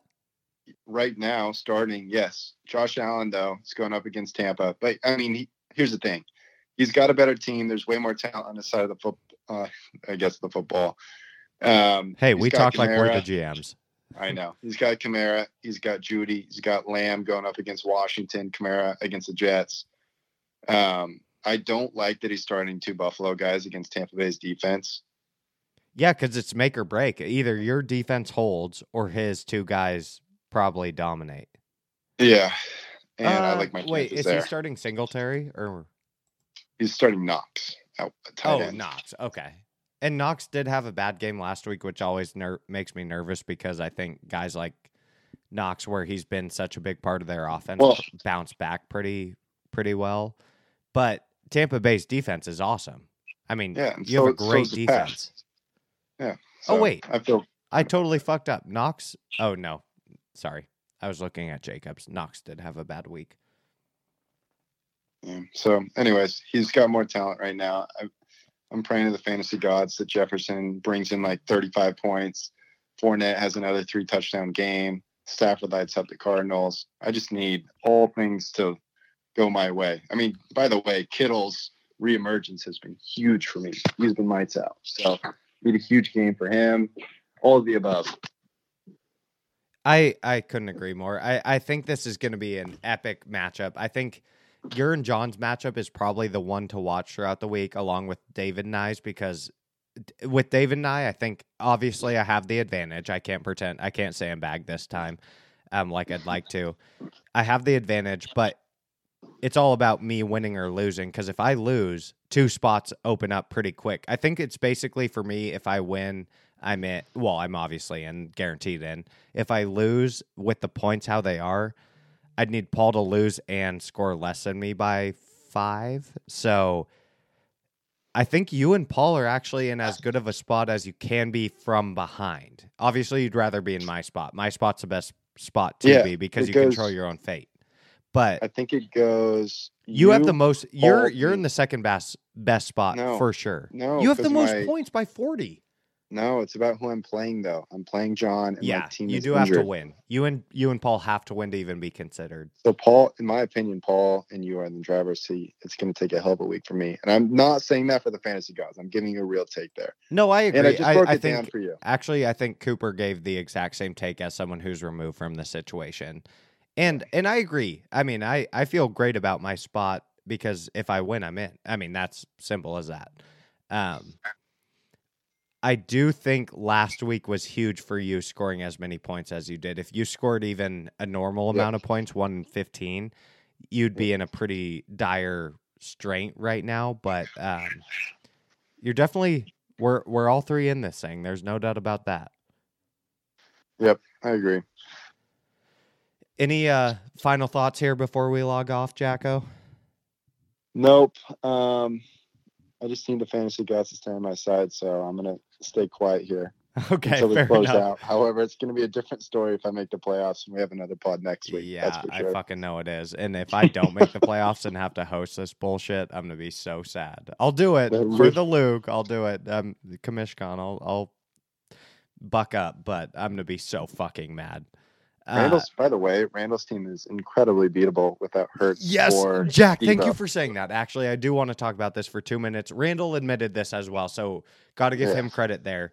He sees his weakness, uh, but the playoffs could be the Wild West this year, and I truly believe that. I think that any four teams that get in could win with a couple hot weeks because there's no one that's there's no one that is far and away above everyone else now that Randall's gone through a little bit of adversity and it looks like adversity that'll last through the playoffs. Dude, if I can get in, I love my chances, but it's all about getting in. And I'd have the league shaking in their boots going for a fourth. Do you No one wants do you think it's that. fair to say that uh, you and I are in the same spot a little I, I think yours would be a scrappier team because I do have some big names on my squad, obviously. Um, Yeah. But I think you and I are in the same spot where Paul's probably the scariest out of the three uh, teams that will likely get in, um, Yeah. because he's got he's got a lot of guys that have been really good this year, and he's had some unlucky matchups. But I think you and I are the team that maybe uh, no one else wants to play in the playoffs round one. I, I, would truly believe that. You you have tough manager decisions. I know. I've I've done a good job building my team with great players, Lockett, but the thing is, I have to decide each week who's going to bust and who's going to burst. I don't know what the you- other word is. Boom. when are you going to boom. start Odell? Jack, there's a good chance he never makes my starting roster. Really? But the thing is, I know people hate that about me because I do that a lot. The thing is, my my thought process that I will quick, quickly say is, if I have him, no one else can. So it, at a point, it becomes defense. I Ah. I would love to do him over Montgomery. I just love the fact that running backs, you know, they get carries and catches. And Odell is very touchdown reliant. They've been looking for him a lot. I think if he has another 10 plus target week, he'll be in my lineup next week, I would guess. All right. I know you hate it. I know. I get it. I, and there's a reason I make wrong No. decisions all the time. I just am too analytical. I, I love targets and I love workload, even if on bad teams. And that's kind of my downfall. What I really I want, hate it. I would love to be, have Jaylen Waddle in my flex this week, but he's on bye because he's emerged Oh. as a great receiver. Great. I just I decided he plays the Jets though first week of the playoffs. I Anyways. I like that if I get in. I've always been against Odell, but man, with him and Stafford, he looks good. And now that he, He looks knows good. the playbook, I'm happy he's on my bench. Story. The the one that kills me if and I know we're spending too much time on this, but the fact that Chase Edmonds come back and I can't play James Conner as a lead back for Arizona, that that is a stressful situation. Because there's a chance James Conner scores two touchdowns close to the goal line as he has all year, but Yeah, so fucking risky. And so I have to play like Darrell Henderson, but Sony Michel had 120 yards last week, so who knows if they're going to split time now. I don't know, Jack. I don't know. I'm I'm my heart is not well. it's all right. I'm tired. Okay, let's end this here then. You made a ton of great points. Uh, it's been a great pod. I think we have Paul coming up next, so it's going to be an electric factory, but uh, I'm sure I'll have some things to say. Tell Paul hi- and wish him uh, my worst, please. Okay, will do. I will uh, pass that message along. Thanks for uh, calling in, Jacko. Appreciate you. You're welcome. Thank you as well. All right, peace out. Bye bye. Alrighty, and joining us now, it is, and it's an honor to say this, but the true mouth of the South once again. Randall, fuck off. You're moving to Chicago. Uh, it's Paul Sheffield, living in Tigard these days next to Deer Creek Elementary, owning his own house, along with Jack McDonnell and Cooper Sprunk, just making, and Tyler Baggenstos, making just big money moves. Paul, how you doing? I know it's a stressful week with the playoffs coming up and you being right in the mix, as well as uh, baby chef on the way, and we're all so excited to meet him. Give us a little, give us a little insight to how your life's been the last month or two. Um, well, I am officially getting ready for my dad bod. I uh, got a couple foam rollers and like a little workout ball thing that has like little rivets on it. Holy I feel shit! like I have bad. I feel like I have bad hips now because I've turned 27 and I'm having a kid. So I think once you um, have a kid, your hips just deteriorate on their own accord. Fully, and it, it's it's honestly more impressive that Brent Sanger was able to last as long as he did because I'm 27, thinking like I don't know if I can do like a pickup sport anymore. Right? So, How do you pull a hamstring every year at the Turkey Bowl, and now it's like, that's well, I pull one walking to you know the bakery, to the morning. mailbox. Yeah, exactly. uh, that's fantastic to hear. And I know it's been a tumultuous season for you. You feel like you should have been on top the basically the whole time. And we're gonna get into that, I promise, because I want the LOOG to hear your thoughts on the playoff picture and me, you and Jack definitely in the kind of the heated mix as well as a couple others. But before we get there, something I've noticed on your Instagram, and it's been a trend throughout the pandemic, so I, I can't pretend it's a new fad for you, is your ability to make bread is phenomenal. I mean, the one you posted with the Lego on top of it, I think today, maybe yesterday. I forget if I'm mixing Yeah, up. Black Widow. Yeah, Black Widow. Little little Lego absolutely Scarlet Joe. incredible sourdough out of you. I mean, you. so Yeah, I, where'd the passion come from? And what are your maybe one, two, three key tips to making a great bread loaf if if we're interested in doing so? Because Tessa and I have tried and it was good. It wasn't amazing. But yours look like I mean, we're talking bakery quality. And if you all haven't seen Paul's sourdough, check his story or I'm sure you have pics, Paul, in the photo roll. I know you Yeah. do. yeah. I, Text I'll, Paul I'll for a send, I'll pic send them once the. Yeah, I'll- Beautiful. I'll, send I'll send them the group message here pretty soon. Beautiful. That's But, what I'd um, like to hear. Couple, couple tips, honestly. So you're saying that uh, we're pregnant, or I, I should say, Hannah's pregnant with our firstborn child. But truly, in order to bake bread, you have to have a sourdough starter, which is about as um, complicated as raising a child. Um, so I'm sure she so loves every day- hearing that. every day, twice a day. Most people name their name their sourdough starters, which I think is a little over the top. Mine's just a healthy starter. But every day, twice a day, first thing in the morning and right before I go to bed, I feed. There's a little. It's a culture of just water and flour that you feed with more water and flour every morning and every evening. So you take out most of it, dump it out, or use it to bake something else, and then feed it with flour and water. You do that every day, twice a day, and it doubles in size over the course of the day, and that's your natural le- leavening. So that's that's what raises the bread. And so keeping that and making that grow it's pretty easy once you get the hang of it. But that's where most people get frustrated with sourdough bread because Right. they they can't keep their starter, and so I'm sure there's you a lot didn't of nail your very first loaf. No, no. I I have pictures of my first loaf compared to now, and it's it's been people obviously see only the good pictures because that's all I'm willing to show. But like it's it's very much trial and error, um, and it takes a lot of time to get your bread right. And I, I make probably two to three loaves a week, um, and so I've just gotten to the point now where it's like I'm pretty consistent. I know, but it's an exact science. Like I also love to cook. And cooking, it's like you can throw a little bit more of this seasoning, a little less of this, Right. add garlic, things like that, and it's like kind of whatever. But bread, it's like I'm using 300 grams flour, doing 78% ratio of water, Oh, so Um, it so it's like very exact on the data. Yep. Yep. So if you're doing 300 grams flour, you're doing 234 grams water. If you're doing a 78 hydration loaf of bread, and then in the winter you want a little bit more sourdough starter. So between 50 to 60 grams of sourdough starter. In the summers when it's warmer and your house is a little bit warmer, you can get away with like 30 to 40 because it'll naturally leaven bread faster. So there's all these complicated factors to it. And you guys wonder why I'm such a good fantasy owner. It's because I'm just always looking at the numbers to make sure they're right, and it correlates to bread as well. Yeah, a good fantasy owner asterisk. I I think most would agree. Um, Yeah. But at the same time, I'm I'm curious about you know the similarities. You mentioned it there. It's it's impressive the way you've dedicated to the bread game because again, everyone needs to check out Paul's latest loaf. I mean, we're talking bakery quality here. Are you going into having a child with the same mindset? You know, trial and error, trial and error. Yeah, I mean, I guess it's one of those things where um, I've built up what I would consider perfection with this loaf. So I'd be shocked if my kid was anything less than perfect, much like myself, honestly. So right, it, uh, right. yeah. Following in his father's footsteps. Yeah, exactly. So um, yeah, I, I guess I've worked out the kinks and the trial and error, and now it's basically just perfection. So that's what I'm expecting about three months from now. Fair enough. And and one more Yeah. question about your uh, future child here, uh, your son is: Are you going to pay someone to teach him basketball? And and by that I'm asking, will you please?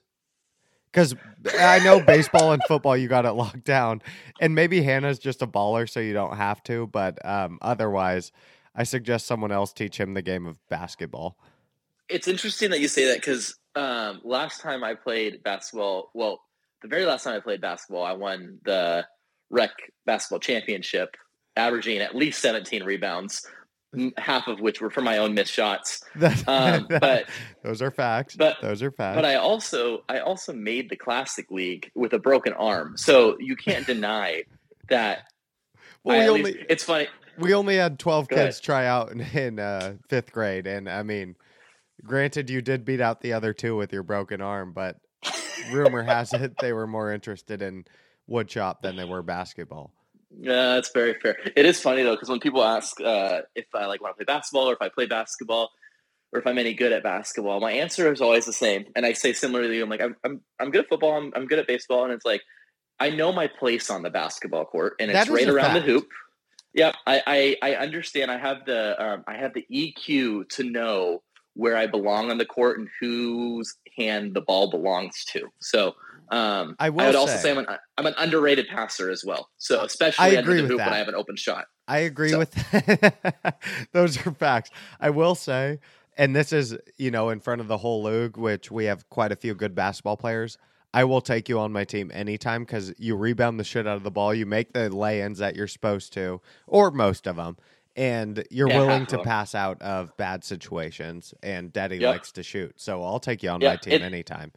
No, it's like the opposite of Derek, who just every time he's at three point line, and he's like, "Oh, no one's around me. I should shoot the ball." And it's like, "No, Derek, that's not why they're not around Well, you." Well, if you haven't heard the last 60 times we've played with him, he's changed his jump shot and it's more effective now. Um, oh, interesting. yeah. And speaking of interesting, one thing we need to talk about, and I know you haven't been there yourself yet, and, and I know you don't expect yourself to be there either, but Tyler Baggins this last weekend with another resounding beatdown has secured himself the beer mile.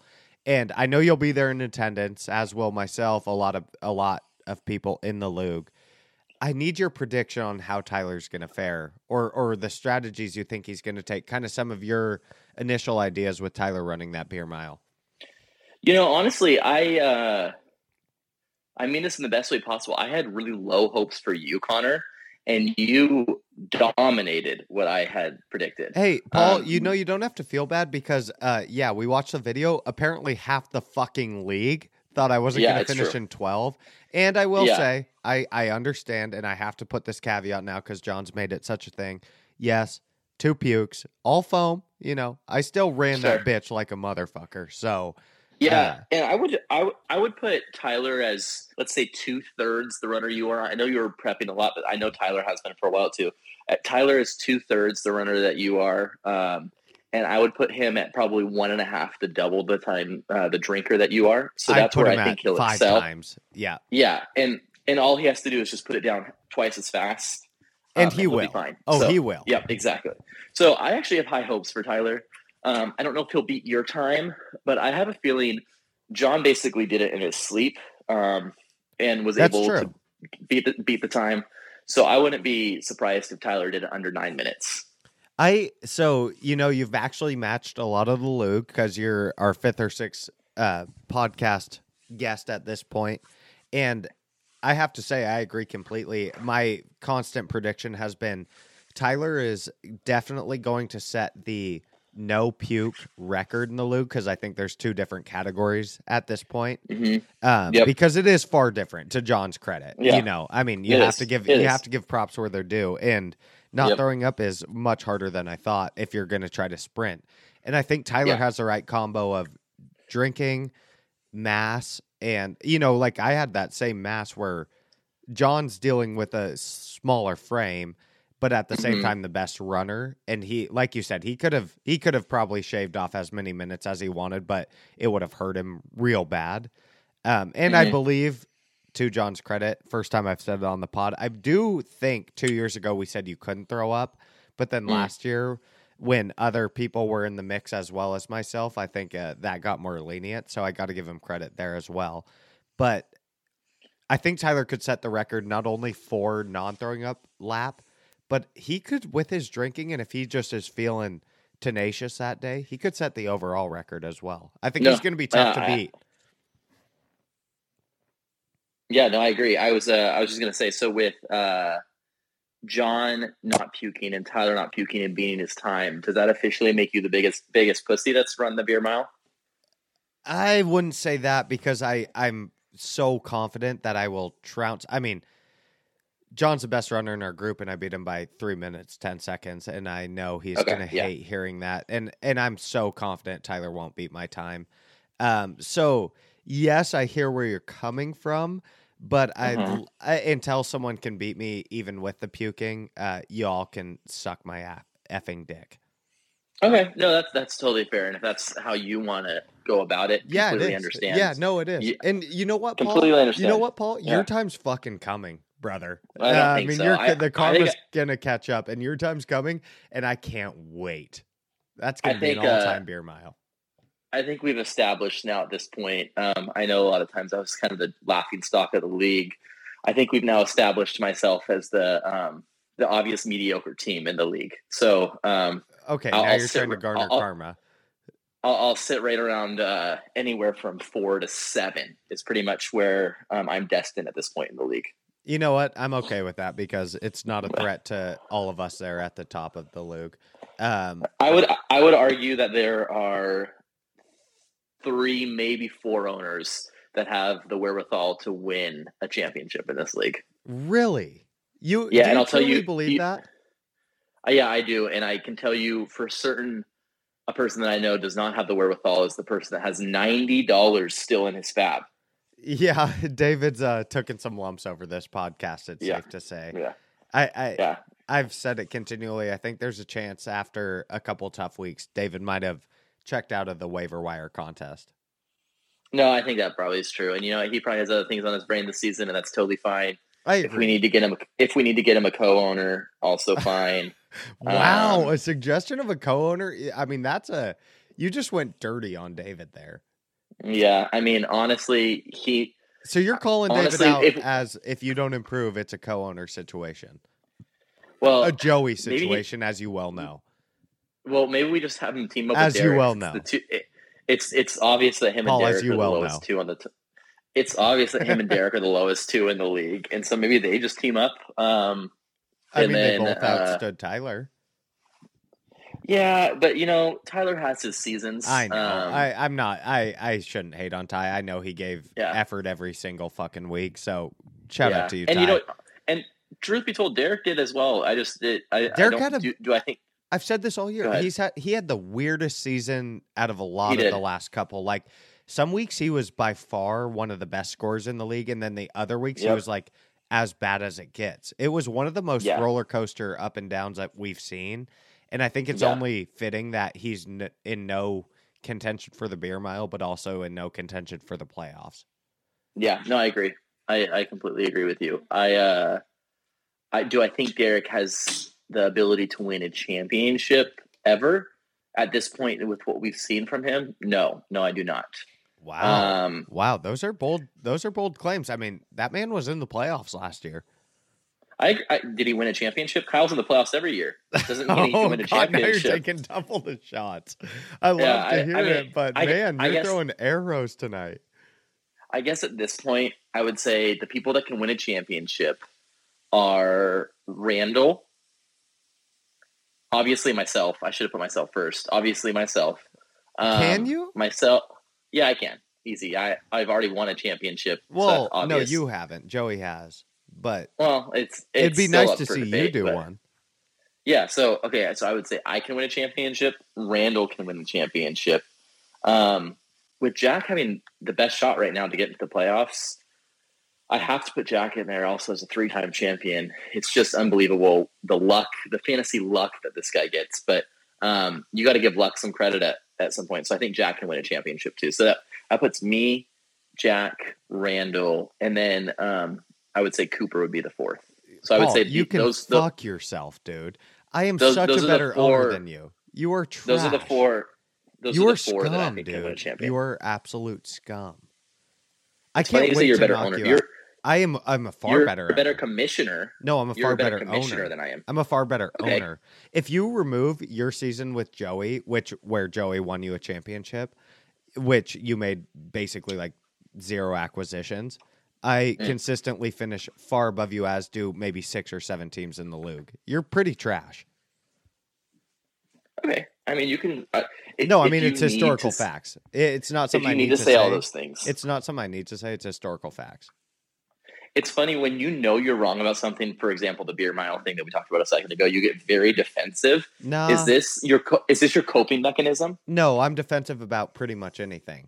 Um, so that you're wrong about? Interesting. Okay, let's go on to the next topic. No, even things I'm right about. Paul, see the thing is you're trash and although your voice is loud as is mine, uh people know you're trash. So it's not like a worrisome situation. are you are you a little How's worried? the 5-6 game going to be for you? Is that gonna be a big to matchup for you? It's funny. uh, So I'm glad you brought up this topic because are you a little worried that you might not make the playoffs? No. I control my own Okay. destiny and I have a team that's going to win. Okay. Okay, that's fair. It's more I, than uh, you can say. It is more than I can say. Well, yeah, it is more than I can say. You're right. Yeah, suck my cock. Um on top of that Are you all are you always this defensive in all the the things or are you just this defensive against your superior friend Paul? Uh, well, to be fair, I invited you on the podcast, so I think that justifies one part of the comment. And then two, yes, I'm defensive like this on pretty much anything. Anytime I feel like someone's not making me the best person out of the whole group, yeah, I'm pretty defensive. You can ask basically the other eight LOOG members. That's something we know about me at this point.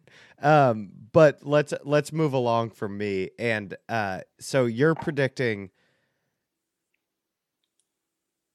myself, obviously, as you just made clear, but myself and Jack, and you're going to miss the playoffs, is what I heard from you. No, do you actually want my predictions? Yes, of, I do. uh, I, I would like your honest honest take on the situation because even Jack gave us an honest take. Okay. No, I um thank you for taking yourself off the pedestal that you've been on for the last five minutes and letting me do Oh, an yeah, honest take. me. Okay, so I think you stay the well. I guess you're the three seed technically, huh? Because Cooper's going to be the two Right. seed. So um, I think you'll stay the three seed. Um, who do you play this week again? David. Yeah, so easy dub. Um, so you'll play David, get the W. I, I do think Jack and I both win. Um, but with the point total that he had this past week, I think Jack's team is too hot um, to not make the playoffs. So I think Jack will finish four, and I think I'll finish five. I think it's only a 20 point differential right now between me and Jack. Right. Um, so basically, I need him to lose and me Or to you win need me in to order to, get there. Yeah, or I need you to lose. That is correct. Um, Because uh, then I'd have you're to up. win. Yeah. Me and you could be interesting though, because if I did Yeah, outscore you by four or five, it'd have to be five because you're up four and a half. Yeah. I think. Correct. So it's gonna So, be um, it's gonna be an absolute fucking duel. If you and Jack could Yeah, both but- just lose, that'd be fucking awesome. Yeah, I think you'll win though. Um, so I'm It's putting you as the because three David seed. set his fucking lineup, and so I can't see what Yeah. the actual projection is gonna be. Yeah, well, that's because we need him to get a co-owner so he can set his lineup and use the waiver wire. But that's a topic for another time. So uh, I put you at three, Jack at four, and because the fantasy and this is this is an honest take. This isn't me trying to be a hot take. Okay, I think I'll give you I think credit. Jack. I think Jack is probably the hottest team right now, which I hate. I hate that Jack's good. Um, he yeah, is the hottest team. There's there's no doubt. yeah, he's the hottest team right now, um, and I hate talking positively about him um, in fantasy and the fact that he didn't use me to buy a house. Um, so People that combination, yeah, I, I'll never forget that. Um, so I mean, he basically, I- no offense, Paul, but he basically robbed your child of uh, a, a better childhood. Oh, it's true. I mean, it, it, when we're fact. we're buying stuff when we're buying stuff for his baby, it's like I know that Jack didn't contribute to that. So and I'll and I'll never forget and you that. know Cooper did. I mean, that's the tougher I know part. and I know Cooper did. I know you will. I know the rest of the league will. So I'll absolutely I'll remember that um, for the rest of my life. Um, but anyways, beside the point. So it's hard to say that I think he'll upset Randall in the first round, but I think that he'll upset Randall in the first round. Wow. Um, wow. Yeah. That's and huge. um yeah and i think where this is headed is a cooper jack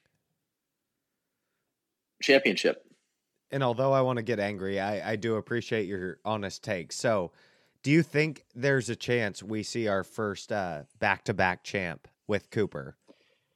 which Obviously, Not- you think no there's a chance because he's in the championship, but do you think like a good chance, or do you think Jack pulls out? I mean, It's- either way, it'd be a huge legacy matchup. i think it'd be a huge legacy matchup and i want cooper to win um both for vengeance on my end um because it's kind of like who used me versus who used the others you know? And so if for, for vengeance i'd want cooper to win. Um and i think at this point yes cooper won last year but i feel like he had bad luck a lot last year. He had bad luck a lot the year before. His team underperformed for a little bit and then they just became a powerhouse. Um and two years ago it didn't work out in his favor i think he didn't even make the playoffs even though his team um was like Yeah, him and fourth David in points or third yeah Yeah, third in points, whatever. Um, so I think it's time where we kind of grouped Cooper towards the bottom of the group like three years ago. And I think Cooper might be a force to be reckoned with. And I think we're going to be crowning Cooper Sprunk back to back championship. Wow, I Back-to-back love that. champion. I, Yep. I like the take. I think that's good rationale, even though you should pick me. That's totally fine.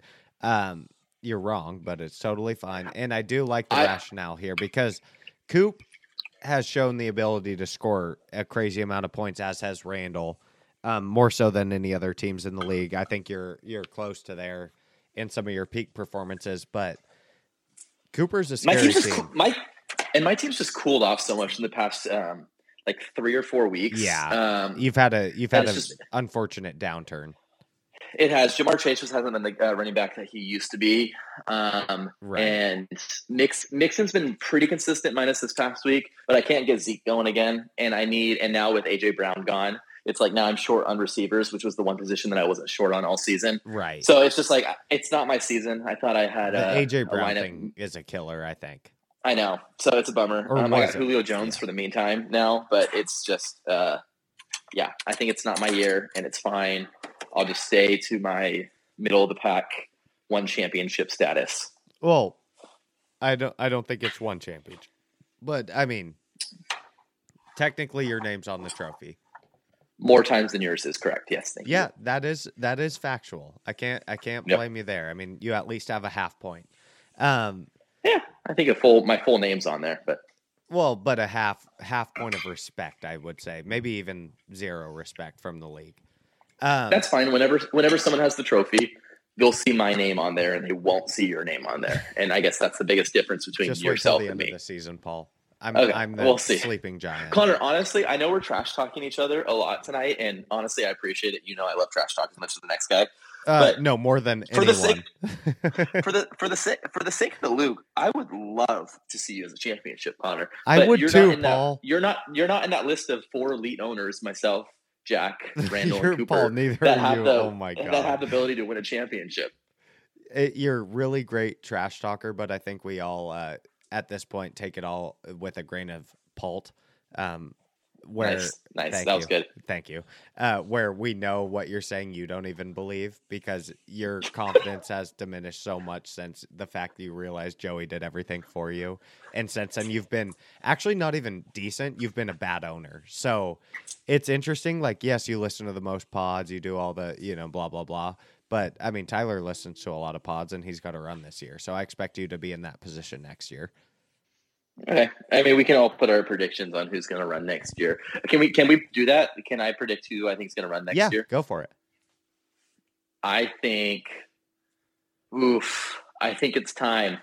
I think it's time for the untradeable man himself, Kyle George, to run the beer mile. Wow, you're seeing a, a downturn in strategy. And you know what? Actually, that leads me into the last topic I wanted to talk to you with. I know we're going over time, but this already going But I'm everyone's favorite owner. Three or four hour podcast where it's three or four days worth of listening. So we're just going to keep rolling Great, with Joe it. Rogan status. Yeah, Yep, exactly. exactly what Cooper said too, except way less interesting. Um, but I don't know. I'm pretty interesting. Here's the thing. I want to know your take. Uh, Jon brought it up earlier, but around, I know you and Kyle had serious talks for the McCaffrey trade and how that shook out. Because obviously, if you, well, go ahead and give the context of what the deal was and how you're feeling about everything now. Yeah, I think the deal was I had to give up Mahomes, um, Mahomes, Diontae Johnson, uh, Zeke. Zeke. and then he wanted Mitchell. um, he wanted Mitchell, and I would get in return Christian McCaffrey, um, uh, not Christian Kirk, uh, the who am I thinking? The receiver for DeAndre the Cardinals. Hopkins and Kyle. Thank you. Kyler Deon- Murray. Thank you. And Kyler Murray. Um, and I said I couldn't do that. I was 50 50 on it if Elijah Mitchell was out of the deal. And he was saying that uh, Christian McCaffrey is so much better than every other running back by like a landslide. It's like, well, he's been hurt all season. So I kind of want a little bit of insurance with a backup running back or with like my third running back.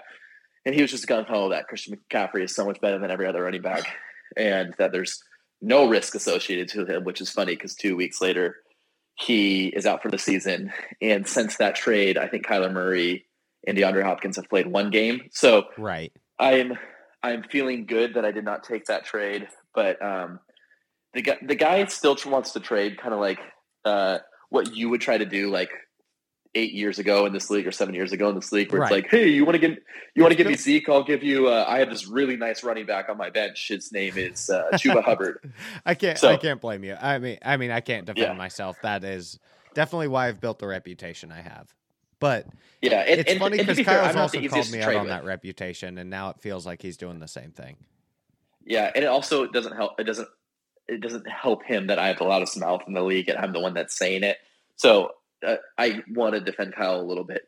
There's like three or four owners like Kyle, but I've I've tried to make a deal. I think with Kyle a couple of years now, and it's just like he wants an arm and a leg for guys that are worth like a hand. You know what I mean? So Yeah. it's just like, I mean, I'm the same guy. Um, I, I'm one of those three or four. So I, I've told Jon And the same I- thing. I can't and I am as well. Yeah, yeah, and I I am as well. It's I like, do the same thing and I- Kyle did, and that's unfortunate. I get emotionally attached to my guys. Like I've had Samaje Perine, on my bench the entire time. Yes, it's a handcuff, but it's just like I don't want to get rid of this guy because if Joe Mixon kind of got hurt, like he might. So it's things like that where I get so attached to my guys where it's like I can make my roster deeper, things like that. So I understand it, but it's just like, come on, man.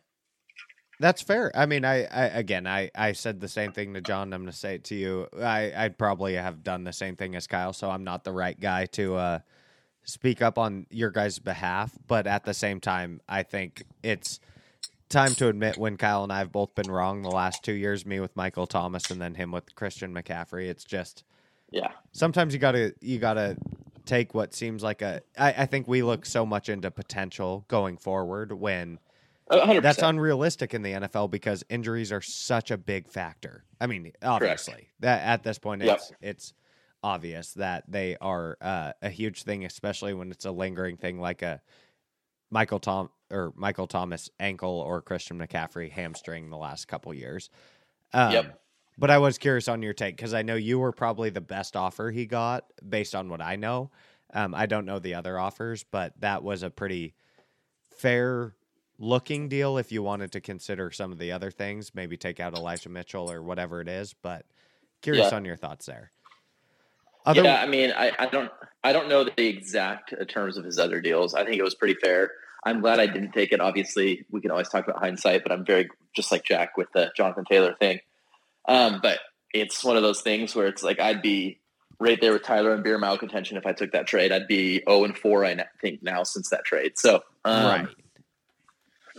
You know, that's what I I'm was glad I more. that's it. what I was interested in as well. Is just the Yeah. fact that it, even though it's not worked out great in terms of like lock for the playoffs, you're still in playoff contention rather than beer mile. So life isn't too 100%. bad.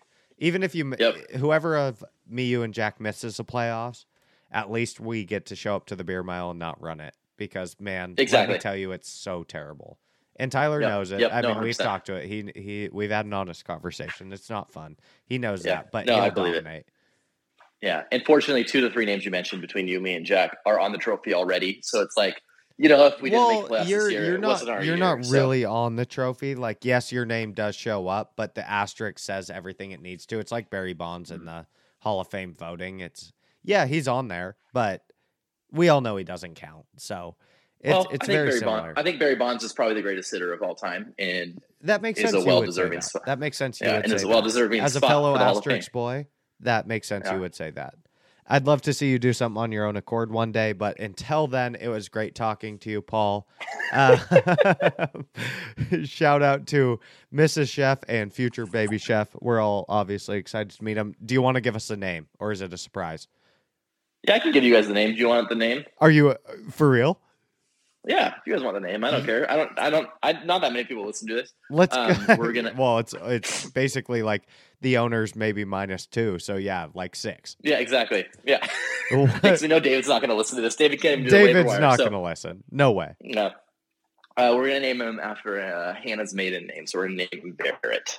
That is fucking awesome. What a great yeah, name. and I'll get it, and I'll get to call him Bear. Yeah, yeah, and I know, cool. I obviously I know you and I had discussed this prior, but it's I wanted everyone to hear that because that is exactly how the first child of the LOOG should be named. I mean, not only a dynamic name, a name of a champion of future success in the world, obviously. That's right. Uh, you look at his parents, you know that much, but at the same time, you call him Bear. That's a that's an NFL That's name, right. so everyone better be yeah. Kind of making their play on the next next franchise to be named. Yep. Look for it. Look out for him in the NBA, taken right after his own father uh, with a He would be a great three towel point boy. shot. All right, Okay, well, this has been fun. it it has been a great time. It's great talking to you. We'll talk to you again you, soon. I'm sure. Uh, thanks Okay, for calling good. in. All right, peace out, Yep. Paul. Bye, buddy. And our final guest of this week's pod, unfortunately, couldn't connect with Derek or David this week, but they will be on pods to come looking at the playoff preview, I'm sure next week or the week after. So excited to talk to those guys, but very excited to talk to the one, the only, the biggest ticket in the league, as well as our draft day guru. It's Kyle George. Kyle, how you doing? Doing so great, Connor. So great. You know, I'm not. I'm not mad. I'm last, but it, you know, I understand. It- is it was a. Scheduling to me. slate. You hear It my was voice too much. It was a scheduling slate thing, not a, not an intentional play. I promise you that much.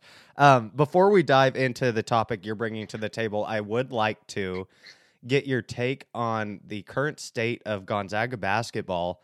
Obviously, uh, nothing too concerning here. They lost to two really good teams, being Duke and then Alabama, who looks incredible. But is they are you I, th- I think when we talked before, you might almost be feeling a little bit positive about getting some early season losses to you know keep the team's expectations humbled and, and motivated. Yeah, I think it's frustrating because like as a given that our conference is obviously weaker when you play these Right. big games at the beginning of the year, you want to win just because they're they're statement wins and they kind of shut the haters up. But you're right. Ultimately, like I'm really not that upset. I mean, I would have liked to have won those games, but especially the the Alabama one, the Duke game, I really wasn't that upset about. That We was a great game. it was a great game. I, I don't think we played our best in the first half, Right. and we hung around against a really good team. So that one didn't bug me. But the Bama one was just like That was fuck, uglier. Really did not look good in that game. Yeah. So I don't know. There, there's some concerns, but at the end of the day, I'm not worried. Like we have a, a a younger team. Like obviously we have Timmy who's experienced, but like a lot of our key role players are are pretty young. You know, true freshmen. So it's it's going to be a long season, but I, I ultimately I think we're going to be you know a one or a two seed going into March, Yep. and we'll be we'll be just fine. And and you can already see some of that development, like with Chet being the most obvious one. He's he's starting to come into his own a little more, be a bigger factor in kind of Gonzaga's offense and defense um, compared to the small sample size of like the first three or four games. Um, also, gotta say, I think it's a, it's kind of a good thing because uh, Gonzaga has tried, you know, as anyone is trying every year to do the 32 and 0 overall one seed going into it, and I'm, you know, I'm a big fan of sandbagging, and so I, I like the idea of going in there with two losses and kind of being more under the radar than years past when this still is one of the more talented Gonzaga teams we've seen in the last decade. Totally, and obviously, you know, it, it'll just be uh like I what was it? The first year we made the national championship, we went to the tournament with one loss. It was Right. the very last game of the regular season we lost, and then yeah, obviously last year we made the national championship going undefeated. Um, up until that last game, so yeah, I think um, if anything, it just like gives it gives them a little bit more fire to play with. exactly. you're gonna have those haters again this year. We're like, oh, like when they played two good teams, they lost. You've But, got like, a league full of them. Yeah, exactly. and, and you got a nation full of them too. So at the end of the day, I think it'll be good for the players. It'll give them some adversity, and obviously they're a super good team. I would argue they're they're better than last year's team in terms of depth. Maybe maybe not the same type of star power, but um, I think they're going to be just fine. It'll be a great year. Yep, and in college, like you mentioned, um, having those younger guys, it's crazy to see. I guess you see it in the NBA as well, but the development from the beginning of the year to an end of the year can be pretty crazy at the NCAA level a lot of the time. Um, Totally, totally. all right, let's let's jump into the topic you brought to the table. What what do you got for us?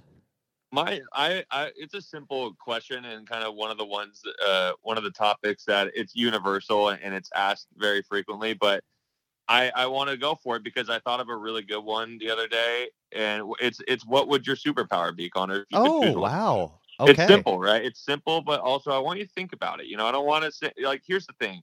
Invisibility, like, would you really want to choose that? No, that's just like a really creepy superpower to have. I, I personally wouldn't want that. Flying, like people always say flying, but dude, like in reality, if you're the only person in the world that can fly, like one, people are gonna like people are gonna hate you eventually, and like you're gonna be there's gonna be a target on your back all the time. Someone's gonna want to be the guy that killed the guy that flies. And like it's fucking cold in the air. Like if you want to fly in the air, you got to have like a super warm some sort of suit on because if you want to fly long distances, I mean it's like what ten degrees up like Right.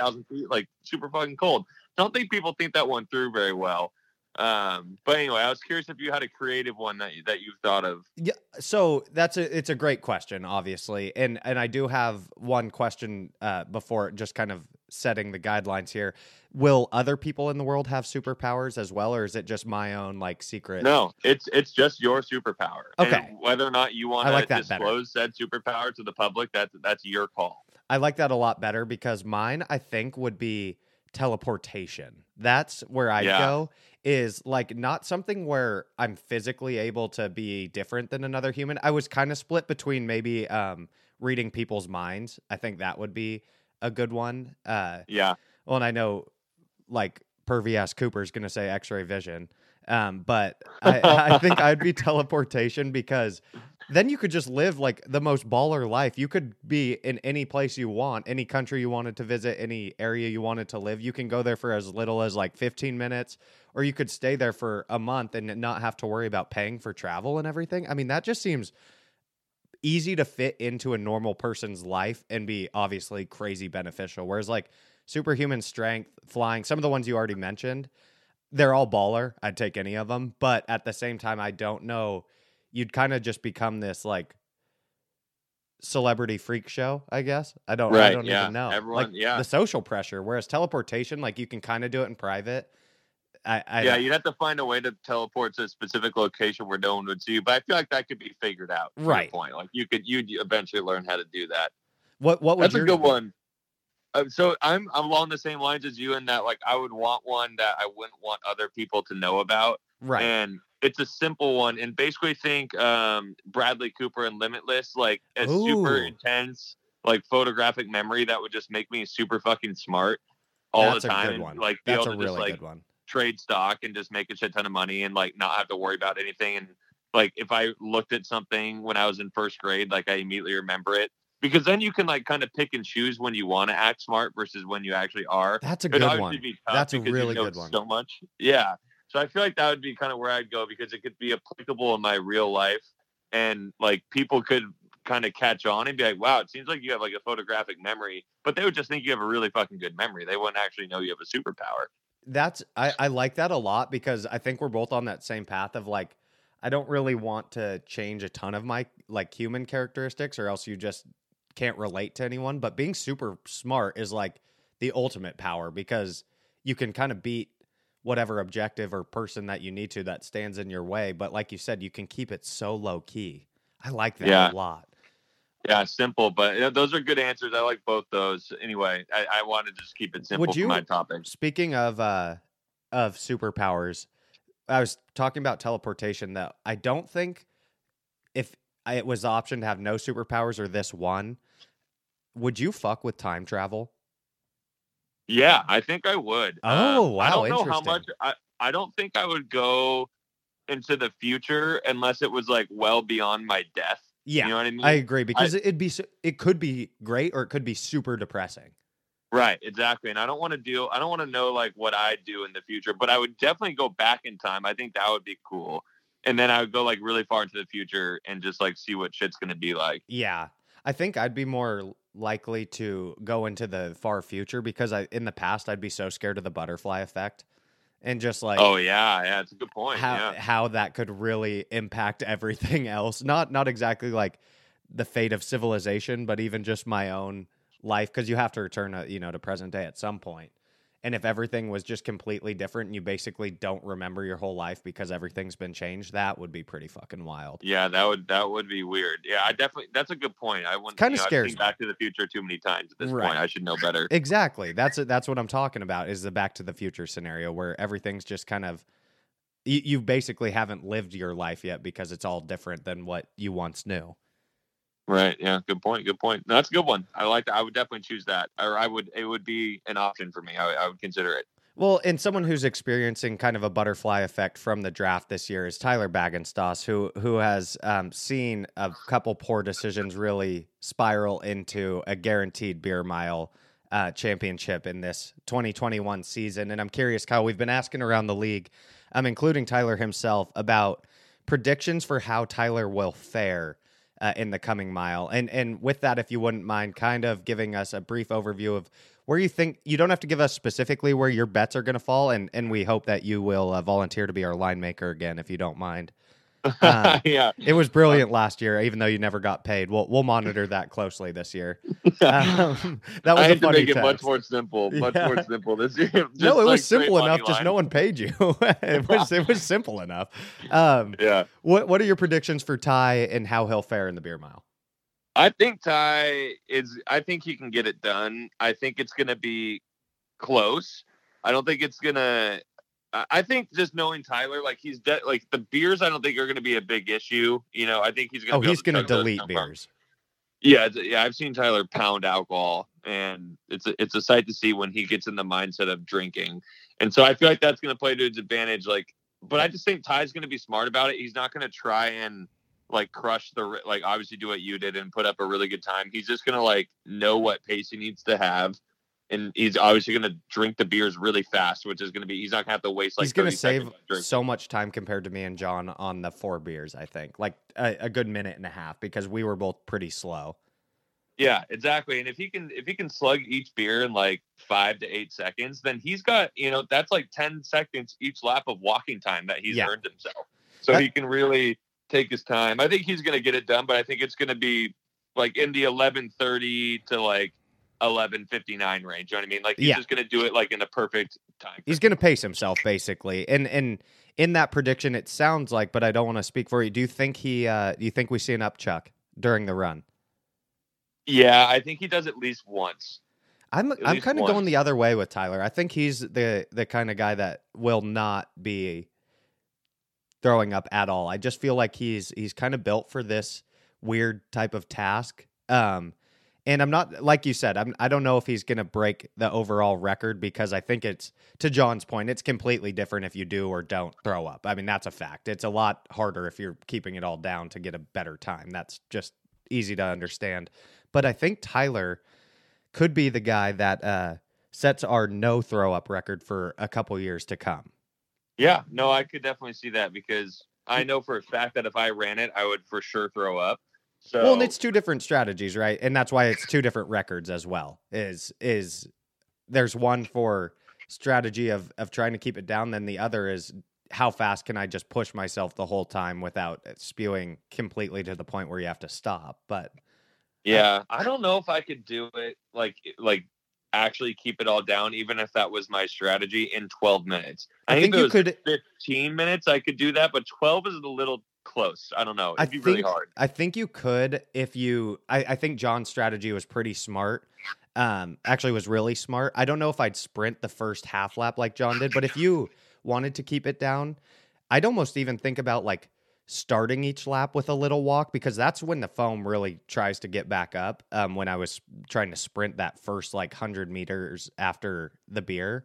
And then from there Yeah. on, it your stomach settles like pretty quick each lap. It's just like that initial couple uh or 20 or so seconds that it really hurts. So I think there could be like a reverse of Jon's where you almost walk the part at the beginning after you just finished and then you take off and finish the lap strong each time and and put up a pretty decent time without ever having to to throw up. Cuz the throw up really is not like a my stomach feels so bad I need to get this out. It's it's quite literally just like wait, physically you're not supposed to run and stuff liquids down your throat at the exact same time. Um so- yeah. it- I'm just so grateful that he's running it and not me. Like I love Ty, and, but he just happened to be one of the other. Like it was either him or Derek or me, right? It was Yeah. that was really what it was coming down to. So I'm just so fucking happy it wasn't me. Thank and the it's Lord. I I mean it obviously in your and Derek's spot it feels amazing, but I gotta say I wish it was a little more climactic. I, I Tyler unfortunately lost those couple games where he could have made it a, a real close scene there.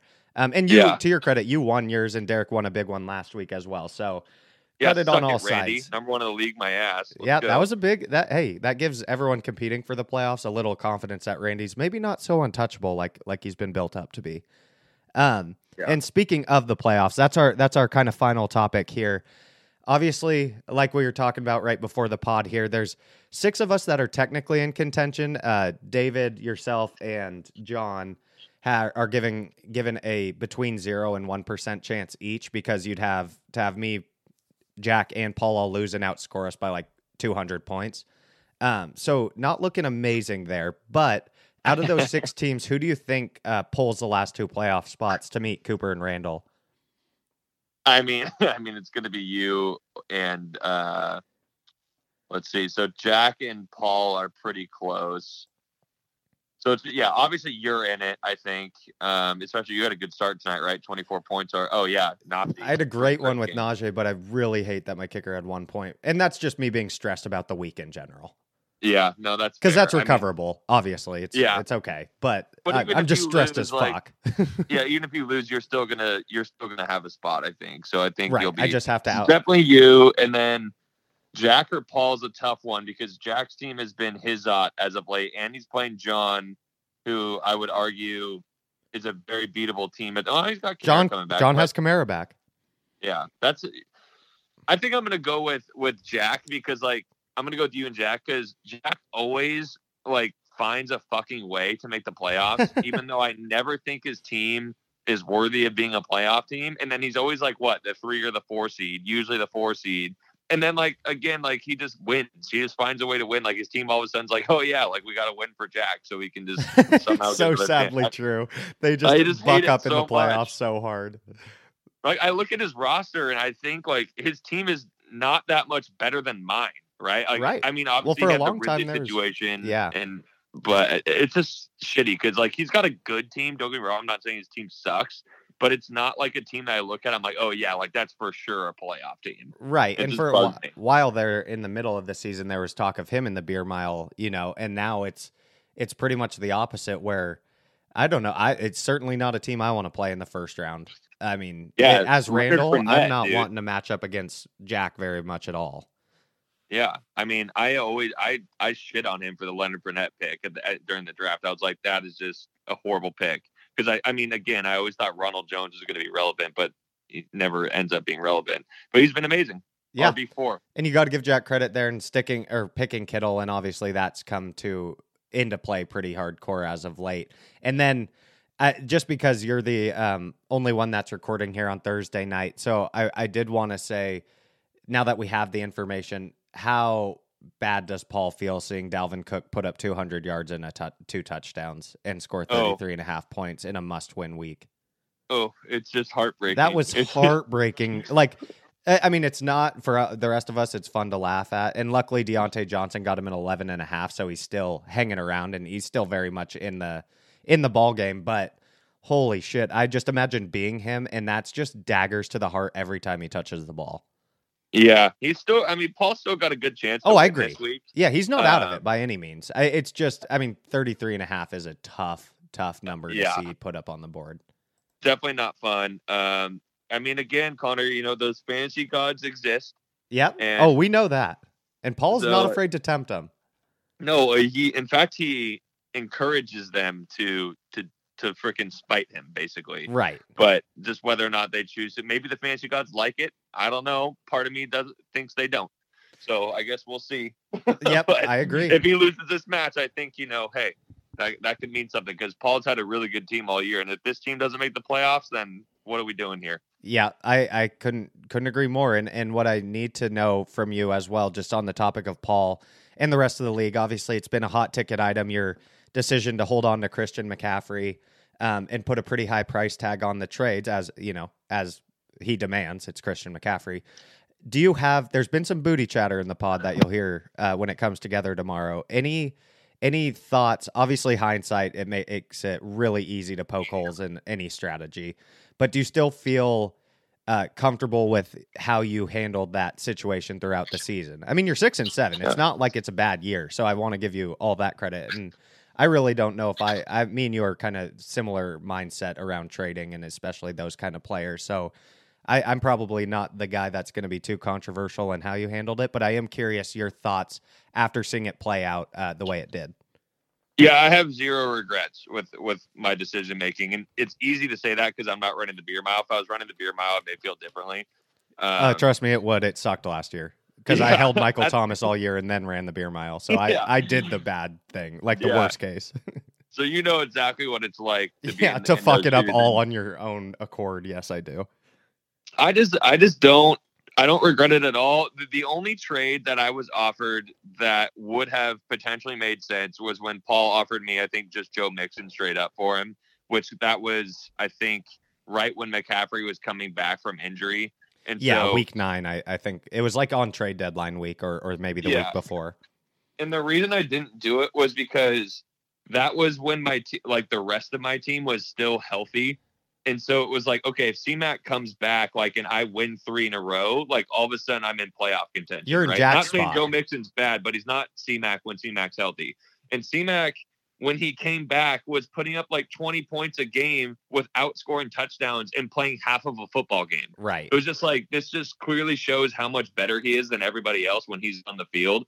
And and that's the reason why I just don't regret any of the trades. Like there was one trade that I that when I was joking with Cooper, I think he kind of thought I was serious. Where I was like Jonathan Taylor and Davante Adams. That was never actually a real t- trade that I thought Cooper was going to do. He calls that out a lot. Unless It he was a- said yes, I then I'd be like, great, okay. yeah, I would, I would have said yes. When I when that when we were talking, I said that it was it was a joke, and I Right. kind of thought he would understand that. I- But I did try to get Jonathan Taylor straight up for him like earlier in the year, and you know, kudos to Cooper for not doing that trade because obviously that worked out great for him.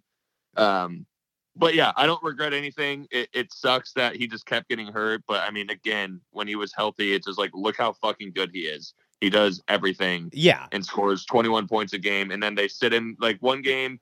They just sat him because they were winning by so much, so he just didn't play at all in the in the second half, and he like le- left halftime with 21 and a half points, and then he had uh, he oh not to mention Connor, he was limited too. He wasn't even playing normal CMAC time, Right. and he was still putting up 20 minutes. It's just ridiculous how good that fucking guy is at fantasy football. Just god damn it, I wish he was healthy. And and so that leads to my final question of the pod for you here, and that's do you take you know going forward after dealing with the season like you did here, um, do you take that into consideration for your draft picks going forward? Like, is that something where in the one spot you consider someone because although CMAC is uh, really probably the far and away best player when he's healthy, he's had injury trouble now the last two seasons on kind of Yeah. these like nagging injuries.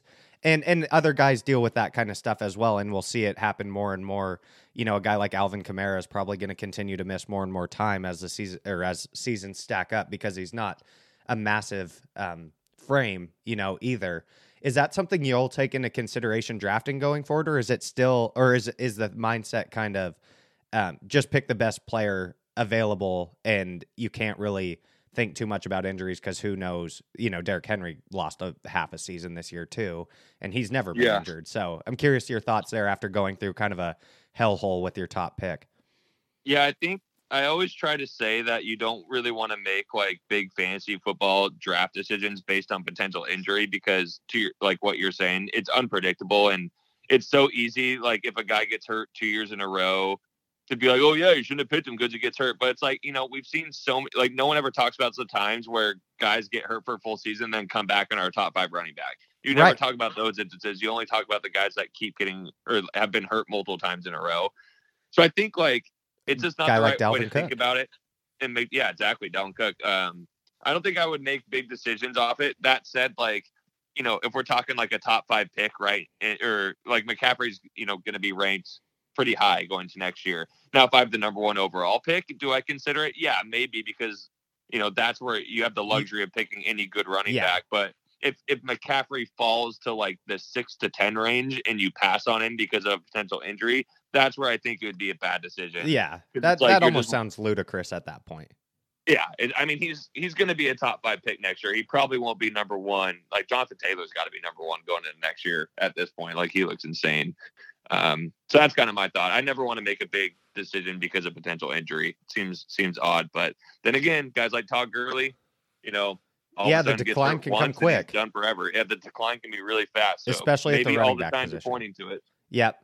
That's that's a fair point. That's honestly one of the reasons I do like going with receivers early is I feel like they're usually more durable just touching the ball less times, but that's not exactly a great strategy either, especially this season when that that wasn't even an option because there were no uh, there wasn't a ton of depth at running back. But it is something I think of just because receivers are pretty boys and they tend to play a lot because they don't like getting hit. Um, Yeah, no, and and true. granted, I have zero championships, so how's that worked for me? Um, well, I'm a running back guy and I have zero too. There we go. Hey, we're in the just same boat. Yeah, maybe we should draft a quarterback next year. Yeah. Uh, all right, let's go ahead and wrap the pod here. I think this pod's gonna branch on maybe three hours. So shout out to everyone for contributing. Derek, David, I will definitely get you guys on the the pod next week or in the weeks to come here, um, so that we all get a chance to hear from you and, and get your topics as well. Uh, again, thanks everyone for for calling in for a little bit. It's a lot of fun. I'm excited for everyone to hear and and for the group text to explode at at some of the shit talk that's been sprinkled through here. But shout out to you, Ticket. Way to go avoiding the beer mile. It's been a it's been a great season for the LOOG altogether, and I, I think when you hear this pod, everyone will agree that we all share that feeling very much in common. Hell yeah, man! Thanks for putting this together. Thanks for being the commish. Oh yeah, Thanks always. for doing this pod. It's all great. Another I'm, great I'm very season. to listen to the whole episode. That's right, and I can't wait for all of us to get together and watch Tyler run that beer mile. Cheers Me to you. Ty. All right, peace out. All right, see you, man. All right. Shout out to the LOOG. Great pod there. Fun to hear from all of you. David, Derek, excited to hear from you guys. Uh, it's been a phenomenal season. We all know that. It's it's as even as maybe any we've ever had. Jon mentioned it earlier in the pod. Maybe one of the best seasons we've ever had, and I just can't wait to see how it shakes out. Until next time, peace. You play to win the game. Hello? You play to win the game.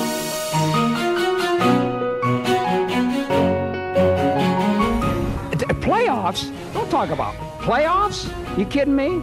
Playoffs? I just hope we can win a game. If you want to crown them, then crown their But they are who we thought they were. And we let them off the hook.